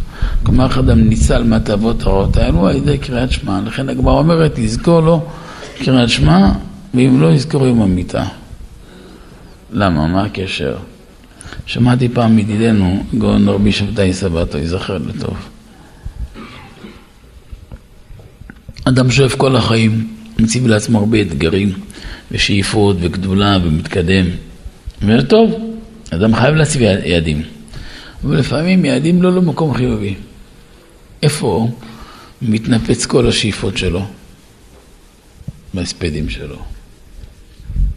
אחרי מאה עשרים, אחרי שתיארו אותו ועטפו אותו בתכריכים, עוד רגע ישימו אותו בקבר, מתי אמורים הספדים? אז שמספידים אותו, מתנפצים כל השאיפות שלו. אז אם היה לו שאיפות חיוביות, זה מלווה אותו. הנה, הוא הדביק, עשה מצוות כאלו, עשה חסדים כאלו, עשה צדקות כאלו, זיכה את הרבים ככה, ועשה ככה אשריו. אבל עם כל מיני שטויות, שם הכל נשפך. כשמורדים לקבר, הכל יורד. מי שמבין את זה, הוא ברגע משנה תפיסה.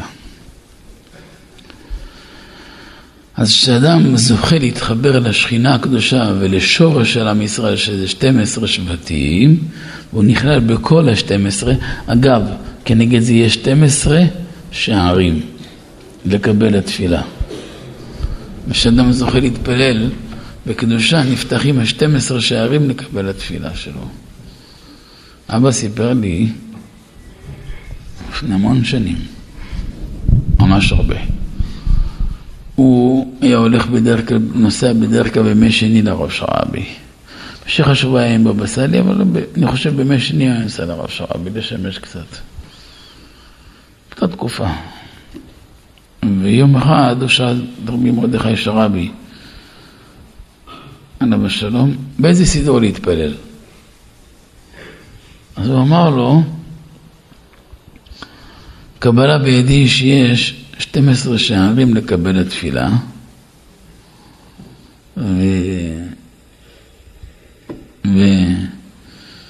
וכל הסידור שאתה מתפלל נפתח שער אחד כנגד שבט אחד לקבל התפילה.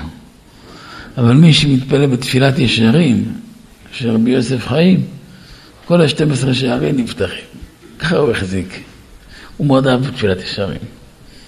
אז מיד הוא הלך אצל מנצור, זכרונם לברכה, וקנה לכל אחד מאיתנו סידור תפילת ישרים. אותו קו שהולכים, איתו ממשיכים ואיתו מתמידים. ומי שעושה את זה, הוא רואה ברכה. תראו שפתאום הניסיונות של האדם משתנים, פתאום הבית משתנה, החיים משתנים. נכנסת לבית כנסת, תתכנס עם הסידור שלך. אלא אם כן זה בית כנסת שאתה קבוע בו, יש לך כיסא קבוע, יש לך תא קבוע, יש לך... תגיעו למקום שלי במיון לארץ, שיש לי סידור שלי. בחדר יש לי סידור על השולחן. בבית יש לי סידור על השולחן. בכנסת שבת יש לי סידור. אותו סידור הולך איתי בכל מקום. למה? כי בלי זה אי אפשר להתקדם. בבא סאלי השקיע את הדם שלו בתפילה. דם. אבא שלו רבי מסעוד אותו דבר, אבא שלו רבי יעקב אותו דבר. ובכל פס עם אותו פס. לא מערבבים. ואז יש ברכה במה שאדם עושה. זו המלצה פשוטה והיא קלה. ותנסו את זה, ותראו שמיום ליום יש יותר התיישבות, יותר ברכה. פתאום נסתמים חורים. פתאום אדם מוצא את עצמו בשלוש בבוקר כבר קם בדרך למקווה, תיקון חצות, ברכות השחר. יש לו עוד שעתיים לתפילה, מספיק לנצל כמה וכמה לימודים.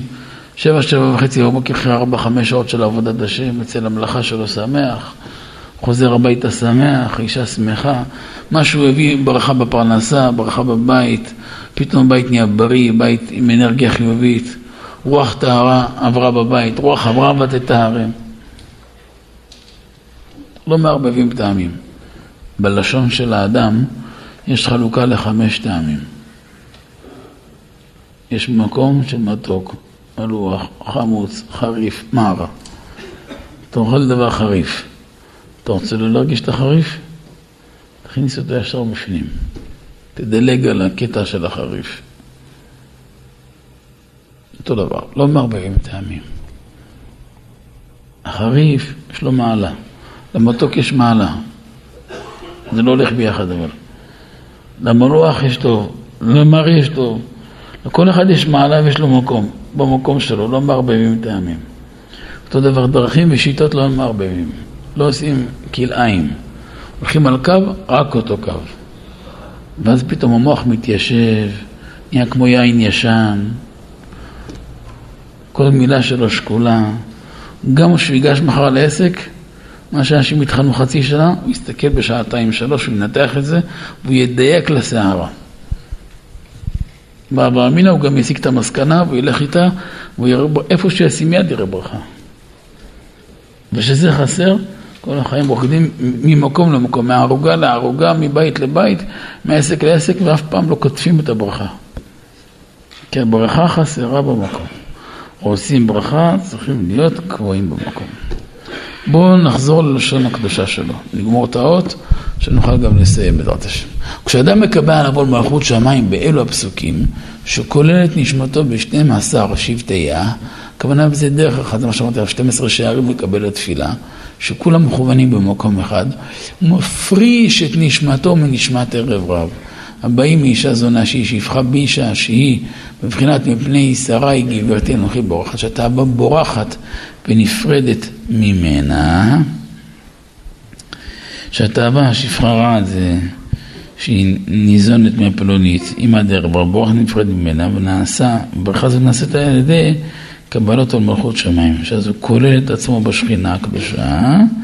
בגלל זה התאווה גם הרעה בורחת ממנו, ואם אינו משתדל לומר שתי פסוקים של קריאת שמע וברוך שם בכוונה, כדי לגרש את האישה הפרוצה, כדי לסלק המחשבות הזרות, איפה, איפה הקליפות האלו דבקים באדם? בהרהורים רעים.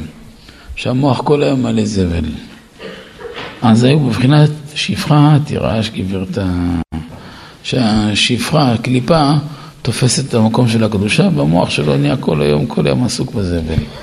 הוא לא מתכוון לזה, אבל פשוט זה, זה המציאות, שכל היום נמצא במקומות מסואבים. תזכרו, הנכנס לבית הבורסקי, מסריח. לכן לא כדאי, מי שרוצה ברכה במעשי ידה, בפרנסה, בחיים, בנפש, תמיד יהיה קדוש.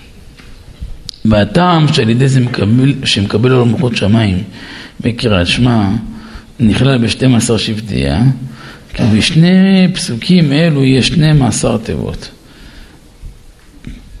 נגד 12 שבטיה יש גם 49 תיבות, אה, אותיות. 49 אותיות, כי בפסוק שמע ישראל יש כ"ה אותיות. וברוך שם יש כ"ד אותיות, יחד הם הם ט' אותיות, כנגד 49 אותיות שבשמות י"ג. מובהר בזוהר, מקבלת לו מלכות שמיים, שבחינת ים של שלמה, אז הוא נפרד מנשמותיהם ערב רב, נמשכות מהקליפה שהיא שפחה באישה, נכלה בנשמות שבטיה, בחינת אישה יראת אדוני, אז זהו בחינת סגירת העיניים של קבלת עול מלכות שמיים. להורות שעל ידי קבלת המלכות שמיים, מבחינת עולם תשפר דלת לעינין. מזה פתחנו. כלומר שבזה הוא מתקן תאוות ניאוף שתלויה בעיניים. וזה בחינת האות עין משום שמע, נכון? יש שם שמע בבחינת האות עין, זה שבעים פנים לתורה, יפה משום שהיא התאווה כוללת, שהיא תאוות ניאוף, שהיא כוללת כל השבעים הוראות. אז בואו נסביר את זה. בואו נסכם, ובתוך זה גם נסביר את זה בעזרת השם. אמרנו, עם זה פתחנו לפני שבועיים, שיש 70 נפש בית יעקב. כל נפש מישראל כלולה מכל ה-70 נפש של בית יעקב. למה? כי שבעים נפש של בית יעקב, כל הנפש הבאה מבית יעקב, מצרים השבעים. שבעים נפש האלו הם סוד של שבעים פנים לתורה. ושבעים פנים לתורה שייכים בכל יהודי. אלא שקליפה קדמה לפרי, ולפני שאדם יזכה שיפתח לו כל פן עם שבעים פנים לתורה, יש שבעים אומות 35 מימין, 35 משמאל. 35 מימין זה מישמעאל, 35 משמאל זה מעשיו. לכל אומה יש לשון, 70 לשון, ולכל אומה יש מידה רעה אחת של אותה, אותה אומה. ותמיד לפני שיפתח לאדם השער של תורה, יהיה לפני כן התגברות של הקליפה. זה התגברות של הקליפה? של מידה רעה שכנגד אותו שער בתורה. זה לעומת זה עשה אלוהים. אבל יש תאווה כוללת שהיא תאוות ניאוף, שהיא כמו בריח שמחבר כל התאוות. שאם אדם ניצח את התאווה, ניצח אותה, לא ניצח כלום. וזו המלחמה המרכזית של האדם כל החיים, לנצח אותה. ובשביל לנצח אותה, צריך לזכור איך היא בנויה. אז זה מתחיל בקדושת העיניים. כמו שאמרנו בתחילת השיעור, מדברי הגמרא בסנהדרין מ"ה, שאין יצר השולט, אלא מה שהן אמרות, כמו שאמרו במדבר הבא, בפרשה י"ו, מה ראה הקדוש ברוך הוא לשאול מישראל ללב והעיניים, כפי שהאווירה תלויה בעיניים ותלויה בלב. לכן, אה, לכן גם פתחת את השולחן אור התגבר כארי לעמוד בבוקר על עבודת הבורא, נכון? אז עכשיו תראו בטור יהודה בן תימה אומר, ואז כאן אומר, הקלקנשר רץ כצבי מגיבו כארי, ואמר קלקנשר, אומר רבנו הטור בבית יוסף שמה, כנגד ראות העיניים. למה? שתעצים עיניך מאוד ברע. למה כנגד ראות העיניים, שאדם יודע לקדש העיניים שלו, לא להסתכל מראות אסורות, פרנסה נמשכת בשפע גדול. תעשו בדיקה, עיקר הכוח שגורם לאדם אה, לקנות, זה הצבעים, זה הראייה שלו. אותו דבר, כשאדם ניגש בקדושה, זה, זה אחרת. לכן תמיד בקדושה צריך מלחמה גדולה. העין רואה, הלב חומד, כלי המעשה גומרים. והשעין לא רואה, הלב לא חומד. הפסוק אומר, אל תחמוד יופייה בליבך. למה יחמוד יופייה? אחרי שראה אותה יחמוד יופייה. מי שלא ראה לא יחמוד. ועל זה הזכרנו בתחילת השיעור, דברי גמרא ביום ע"ד, שהראייה באריות יותר חמורה מגוף של אריות. כמה שהאריות עצמו, שהעוון עצמו הוא חמור, הפגם שנעשה על ידי הראייה יותר קשה. לכן צריך להיות מאוד מאוד זהיר. כמה שאדם יהיה זהיר בזה, ירוויח. וכאן המפתח של הכל. ואז הרב הסביר איך אדם יתקן הפגם הזה על ידי קריאת שמע בכוונה.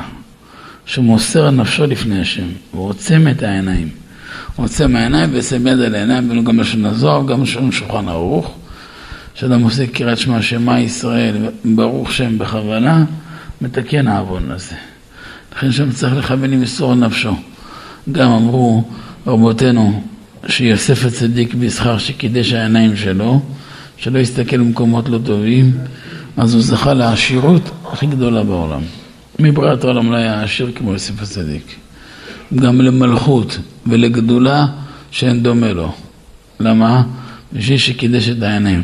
אמרו במדרש, בשעה שהוציאו אותו ויצא יוסף על ארץ מצרים, עשו לו סיבוב במרכבה של פרעה, יצאו כל הבנות של מצרים, כל הבתולות יצאו על החומות, על הגדרות, על השערים, רק להסתכל עליו. והוא לא מרים את העיניים שלו, קווה שינה בקרקע, שלא יחטא. הוא אף פעם לא חטא, גם פה לא, לא חוטא.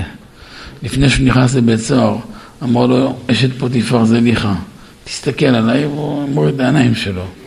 הוא עושה הכל, הוא לא מסתכל בה. אמר לו, אם לא תסתכל בי, אני מוציאה לך את העיניים עם אולר. אמר לה, אדוני פוקח עיוורים. אני אשבור לך את הגב עם פטיש חמש קילו, אדוני איזה כיף כיפופים. אני אשים אותך בבית סוהר, אמר אדוני מתיר אסורים. לא, לא עשה לה חשבון. הוא נכנס לבית סוהר 12 שנים, היית בא אליו כל יום לתוך הבית סוהר. בתוך התא שלו וגם שם, לא, לא הסתכל בה. כשיצא, העבירו אותו כל ארץ מצרים. הבנות של מצרים רצו שיסתכל עליהם. כל אחת לקחה את כל הזהב שהיה לה. הדבר הכי יקר לבת זה זהב שלה. לאישה, זהב שקיבלה מבעלה, מההורים שלה. זה דבר רגיש מאוד. כל אחת עשתה צרוך חצי קילו, קילו, שתי קילו, שלוש קילו של זהב, ועשתה שם שלה והפרטים שלה, וזרקה עליו. ערימות של זהב. לא הרים את העיניים אפילו פעם אחת. אמר הקדוש ברוך אתה לא הרמת את העיניים? אף אדם בעולם לא יכול להרים את העין עליך. אתה לא הרמת את העיניים, אמר הקדוש ברוך הוא, אתה לא הרמת העיניים. יקיר, בוא מותק, בוא, תעשה לו, כנסו שתיכם. אתה לא הרמת העיניים, אמר הקדוש ברוך הוא, תראו, תראו מה זה שכר, אתם מקשיבים, אה? אמר הקדוש ברוך הוא, אתה לא הרמת העיניים, מסתכל בעבירה, חייך לעולם שום עין הרע בעולם, לא, לא תשלוט בך ובזרעך עד העולם. עברו המון שנים. יהושע מכניס את עם ישראל לארץ ישראל ומתחיל לחלק את הארץ. באים בני אפרים, מי זה אפרים? יוסף, מנשה ואפרים. אמרו לו רבנו, השטח שלנו קטן, קיבלו שטח ענק, אבל בלי עין כל בית יש שמונה עשר ילדים, הם יש להם שישים ילדים, כל אחד יש לו אוטובוס לבד, פרטי. המשפחות שלהם, תברך אללה, אין, אין, כאלו. אמר להם יהושע, תיזהרו מהעין הרע, תטמינו עצמכם ביער, אם תתחברו ביער. אמרו, אנחנו לא מפחדים מאף אחד. אנחנו מזרע יוסף, לא שולטת בנו עין הרע. איך אומרים, ימותו הקנאים, הכל בסדר. אה. לא חוששים מכלום. נגזר לדורות כל מי שמזרחו של יוסף הצדיק לא ישלוט בו עין הרע לעולם. למה? אתה לא זקפת עיניך, לא הרמת עיניים להסתכל בדבר לא טוב, תראו מה זה. חייך. כלומר, אדם שעומד בניסיון, הוא לא רק עומד בניסיון, הוא קונה קניין לדורות. אדם בעל חנות, בעל עסק, רוצה שיהיה ברכה בעסק, כדי שהעיניים שלך. יש לך עובדות? יכול להיות. זכותך כבעל הבית להתנות. המקום הזה מכבד את כל הציבור, הופעה רק באופן כזה וכזה. מי שזה, זה תנאי של העסק, זה תנאי בסיס. יש מושג גם קניין רוחני. אני במהיר לארץ יכול להעסיק את כל השכבות. יש, יש תפקידים שבשום אופן אני לא אתן לאדם דתי וחרדי לעשות. אבל זה חלק מהעבודה, הפצת תורה זה הפצת תורה. יש מושג קניין בחוזה, יש לנו חוזה, יש קניין רוחני, יש דברים שלא עוברים עליהם. פשוט יש מנכ"ל טוב שיודע לאכוף את הדברים בצורה נכונה ולבנות אותם בצורה מאוד מאוד מסודרת וחוקית. מה? מה זה קשור? למה עובדת צריכה להיות בהופעה מסוימת? אם היית יודע שההופעה של העובדות שלך זה חותך את הצינור של הברכה מהעסק, היית מסכים לזה? היית מסכים לזה? למה? אתה כל כך מתאמץ להיות צינור לפרנס אלפי משפחות, זה ברכה. אתה רוצה שהעסק יגדל? תנאי בסיס זה קדושה שלו, מה? לכל אישה יש כתובת אחת, זה בעלה. היא לא נשואה, היא תהיה נשואה בעזרת השם. השם כתב לה זיווג יהיה לה. לכל איש יש אישה אחת, לא צריך. למה צריך את המשחקים האלו? זה לא מתאים למקום של בני תורה. סיפרתי בשיעור באשדוד לפני שלוש שנים, ארבע שנים. היינו פעם בחופה עם אבא. הוא סידר קידושין, והיה מאוד שקול בדיבור שלו, בתנועות שלו. ונכנס אחרי החופה למשרד של בעל האולם. יש לו, היה לו אז, אני יודע מה היום, נשאר משהו, אבל אז היה לו המון המון אולמות, הרבה מאוד, מאוד גדולים. כל אחד הם מפלצות, כל הדרום. כל אולם שלו זה היה, הקטנים שלו זה היה אלף, אלף חמש מאות, אלפיים מקומות. היה עובד שנה מראש. בכל העסקים שלו. מאוד מאוד מצליח. ואבא נכנס, אמר לו בעדינות, נגיד בעדינות, תוכחה פשוטה, אבל משפטים אחדים, אני גם, אני זוכר כל תנועה שהייתה בחדר. על עניין שיש לו חוסר זהירות בעניינים של קדושה, כל מיני עובדות שלו. מאיפה אבא יודע? מגיעים אליו שאלות קשות, דברים קשים. במקום לענות בדרך ארץ ולהגיד חטאתי, התריס בעזות מול אבא. אבא אמר לו, אני לא אומר, אני רק הודעתי לך. יש לך שלושה חודשים. או לעשות תשובה, או פלורוסנטים לא יישאר לך בגג, אז זה פלורוסנטים. זה כמו שתגיד לי ש... אני לא רוצה אפילו דוגמאות, כאילו, לא, לא, לא שייך כאילו להגיד. לא יעלה על הדעת. מערכת שמכניסה 12, 15, 20, 30 מיליון שקל בחודש, תגיד מחר הפלורסט בגג, זה לא נורמלי. עסק שמביא כל יום 200, 300, 400 אלף פה, ובסניף עוד 400, ובסניף עוד חצי מיליון. זה לא, זה לא נורמלי, זה לא הגיוני. הוא צחק צחוק פרוע, מה בעצם החדר? אחרי חודש וחצי עיכלו את האולם. ברוך מקים דבר עבדו. עכשיו גם אבא מחייך גם למעלה, שאני מספר את זה. אחרי חודש וחצי עיכלו את האולם, זה לא הגיוני. האולם הזה היה סגור שנה מראש. אנשים בשביל להתחתן שם, אפילו יום שישי בצהריים עושים חתונות. הוא היה עובד חוץ משבת כל השנה. גם השבתות היה עושה, כל, כל שבת איזה עשרים שבתות חתן. היה לא נתפס. לא נתפס מה שהיה שם. לקחו את השולחנות, לקחו את הכיסאות, לקחו הכל. והחוב גדל, אחרי, אחרי חודשיים, עוד לא עבר שלושה חודשים, גם הפלורוסנטים הורידו מהגג. בא מישהו, אמר לאבא משהו. אמר, לא יודע, זה לא בידיים שלי. במקום היה סגור יותר מעשר שנים. אחרי שבע שנים כבר נהיה קניין של כוחות אחרים. אחרי עשר שנים בא מישהו, השקיע במקום מעל עשר מיליון שקל, עשה אותו מפעל של דלתות. אחרי חצי שנה הפסיד שם שלושים מיליון, פלוס העשר מיליון, יצא בשם ועין. בא מישהו שלישי, שאל את אבא, ואבא לא המליץ כל השנים על המקום. אמר לו, לא, חבל זה גדול, אז למה שאלת? מי שנכנס שם אכל אותה, אבל מכות. אחרי שהלך האדם השלישי, אמרתי לו, אבא, יש תקנה למקום?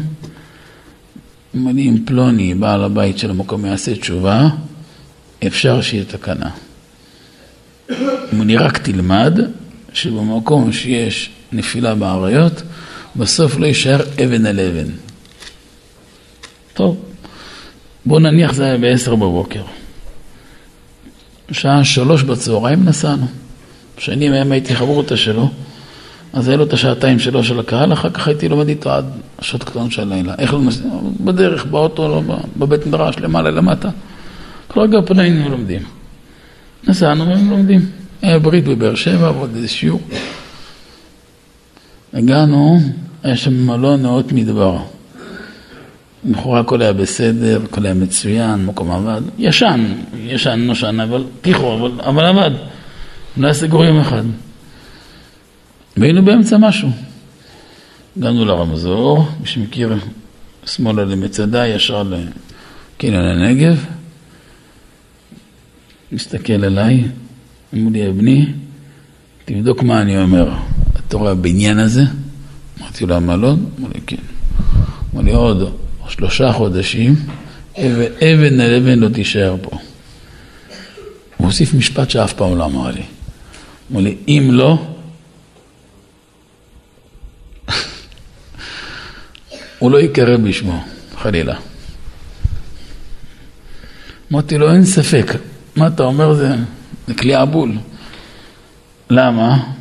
יש שם שתי תקלות כאלו וכאלו, נאסרה אישה על בעלה פה, היה ככה, היה ככה, זהו, נגמר המקום.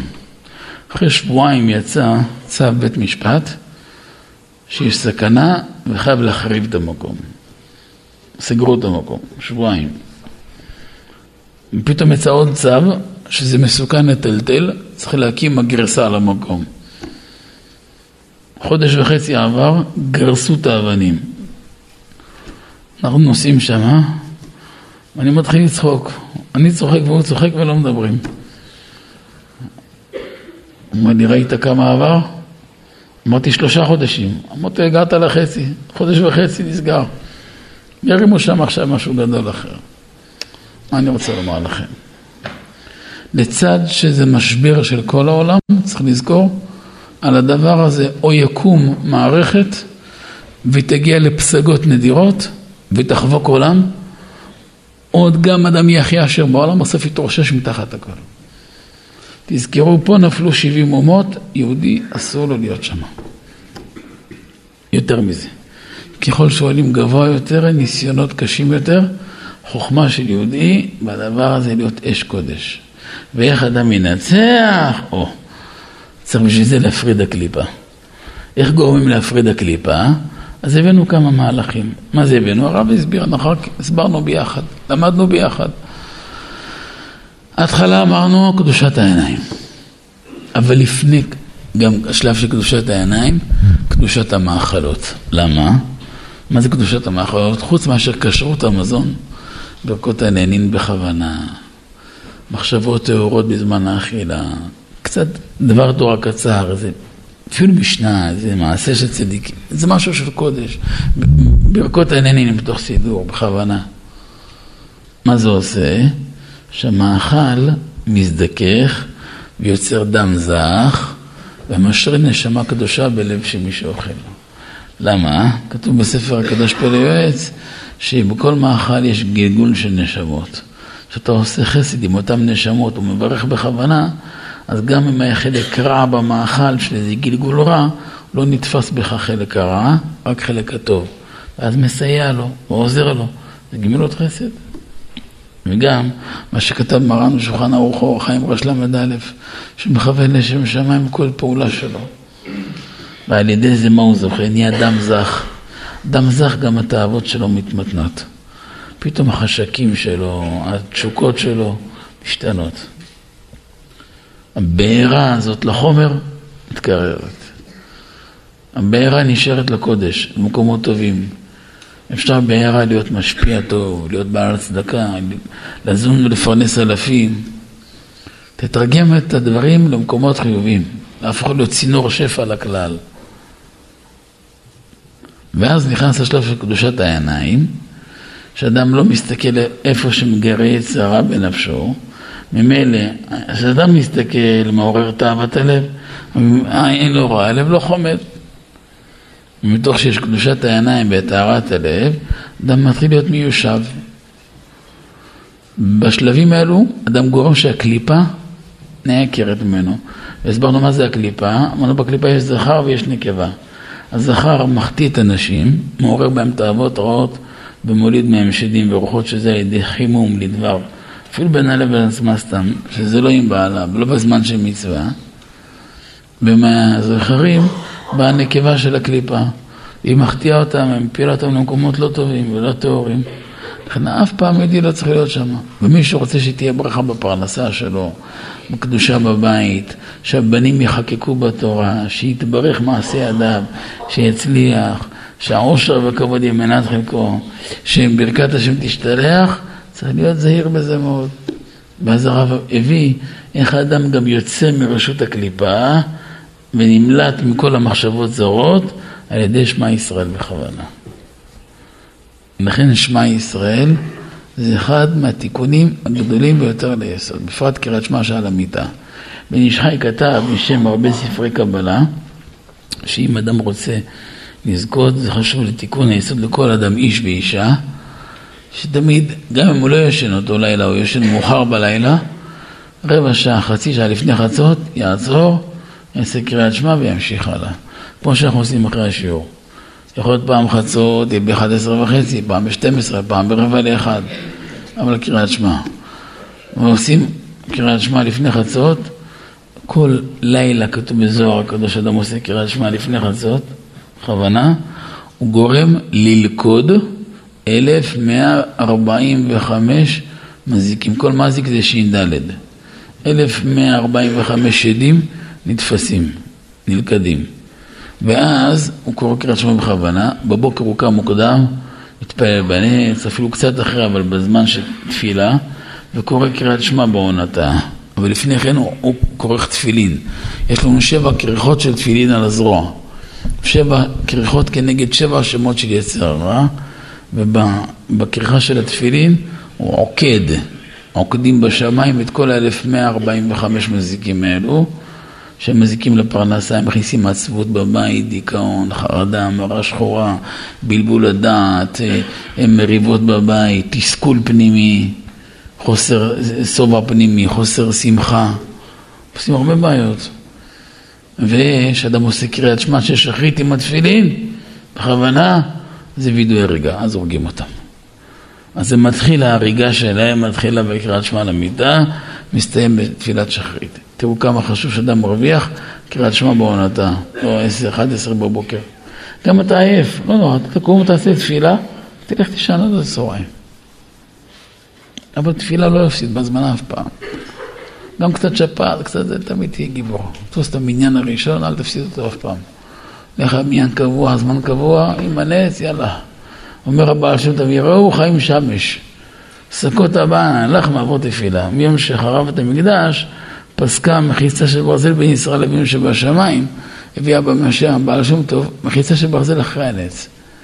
בקבלה מבואר שלפני הנץ, המזיקים עוד לא מתפשטים בעולם. אחרי הנץ הם מתחילים להתפשט. אז לפני כן, מה שתבקש לפני תרוויח, פעם פרנסה, פעם בריאות, שלום בית, שמחת חיים, ברכה לילדים, יישוב הדעת, תיקון הנפש. דעו לכם, ברכת רפאנו שאדם מבקש מהלב בתפילה עמידה בנץ, או בתשע בבוקר, זה שתי רפאנו, אל תתבלבלו. זה שתי רפאנו, זה שתי פעולות שונות. לכאורה זה אותן מילים, זה ממוקד בשתי מקומות. למה זה דומה? אחד ייסע בכביש אוטוסטרדה שמונה נתיבים, אין מצלמות ואין מחמונת. יש לו גם מרצדס חדש. אז הוא מרגיש גם שהגיע ל-200-240, הכל בסדר, הוא לא, הוא לא מרגיש, אין, אין מי שמקביל אותו. אבל תיסע עכשיו על כביש איזה מושב שוקדה, גם במפרים וגם כל 100 מטר תראה ניידת ועוד איזה קרח, אז אה, אי אפשר להימלט ממנו. אז ככה זה נראה. אכילה על הדוגמה, אבל ככה זה. כן, כמה שאדם יכול לתפוס את הבוקר. בעיקר קריאת שמע, עוצם עיניו ושם יד על העיניים. גם שולחן ערוך, גם זוהר, גם ממנו ככה. וגם שזוכה ברכות בכוונה. זה מקרר את האבות, מסב אותם אל הקודש. ומשם אדם מתחיל להתחבר למקום של קדושה. לאט לאט זה גורם שהקליפה נפרדת מהאדם. שבוע הבא הרב יסביר לנו כמה וכמה דברים נוספים בדבר הנפלא הזה, ואיך אדם משריש את הקדושה בו ובבית שלו, ואיזה, איך גם אפשר להתחיל לתקן את מאורעות העבר, כל מיני דברים שהיה תקלות בעבר, אה, להבדיל אדם פיזר צ'קים, יש להם גם תאריך, אז איך עושים להינצל מכל הבעיות האלו? אז זה שבוע הבא בלי נדר נלמד. תראו איזה יופי. השבוע התחיל פרשת תרומה, תורה מ', תורה שניתנה לארבעים יום. אשרי מי שמקבל עליו על מלכות שמיים, ועול תורה וקדושה וטהרה ויראת שמיים. וזו הסיבה שעשינו כל השנה, בפרט עכשיו ימי השובבים, שזכינו להנהיג בכל השיעורים הגדולים, מיד אחרי הקדיש, אל מלך נאמן. עושים קריאת שמע. זה גם כשאתה במשרד, בעבודה, באירוע, לא משנה איפה אדם. אני זוכר, היינו עם הרבה מצבים, רבע שעה, חצי שעה לפני חצות, עושים רגע עצירה, שמע ישראל, ממשיכים הלאה. גם בבית, אפילו אתה בבית, עוד לא ישן עסוק, תמיד, חצי שעה לפני חצות, רבע שעה. היום חצות נגיד חמישה ל... או שתים עשרה נגיד, פלוס מינוס, אחד עשרה, אפילו עכשיו אנחנו עוד שתי דקות נעשה את זה בלי נדר. ואז ממשיכים את ה... אדם ממשיך את הערב שלו, וזה ברכה לשומר את האדם, מתקן אותו, מקדש אותו. כל לילה כזה עוד ברכה ועוד ברכה, ועל ידי זה נמשך שפע וברכה בנפש, ברוח, בנשמה וגם בגוף. נזכה לאריכות ימים ושנים. ויהי רצון שהקדוש ברוך הוא בזכות השיעור הזה ישפיע על כל אחד מהציבור שפע טובה וברכה, בבריאות טובה, בפרנסה טובה, בעמידה בכל התחייבויות, בתיקון הנפש לאורך ולרוחב, אמן כן יהי רצון. ברוך אדוני לעולם, אמן ואמן.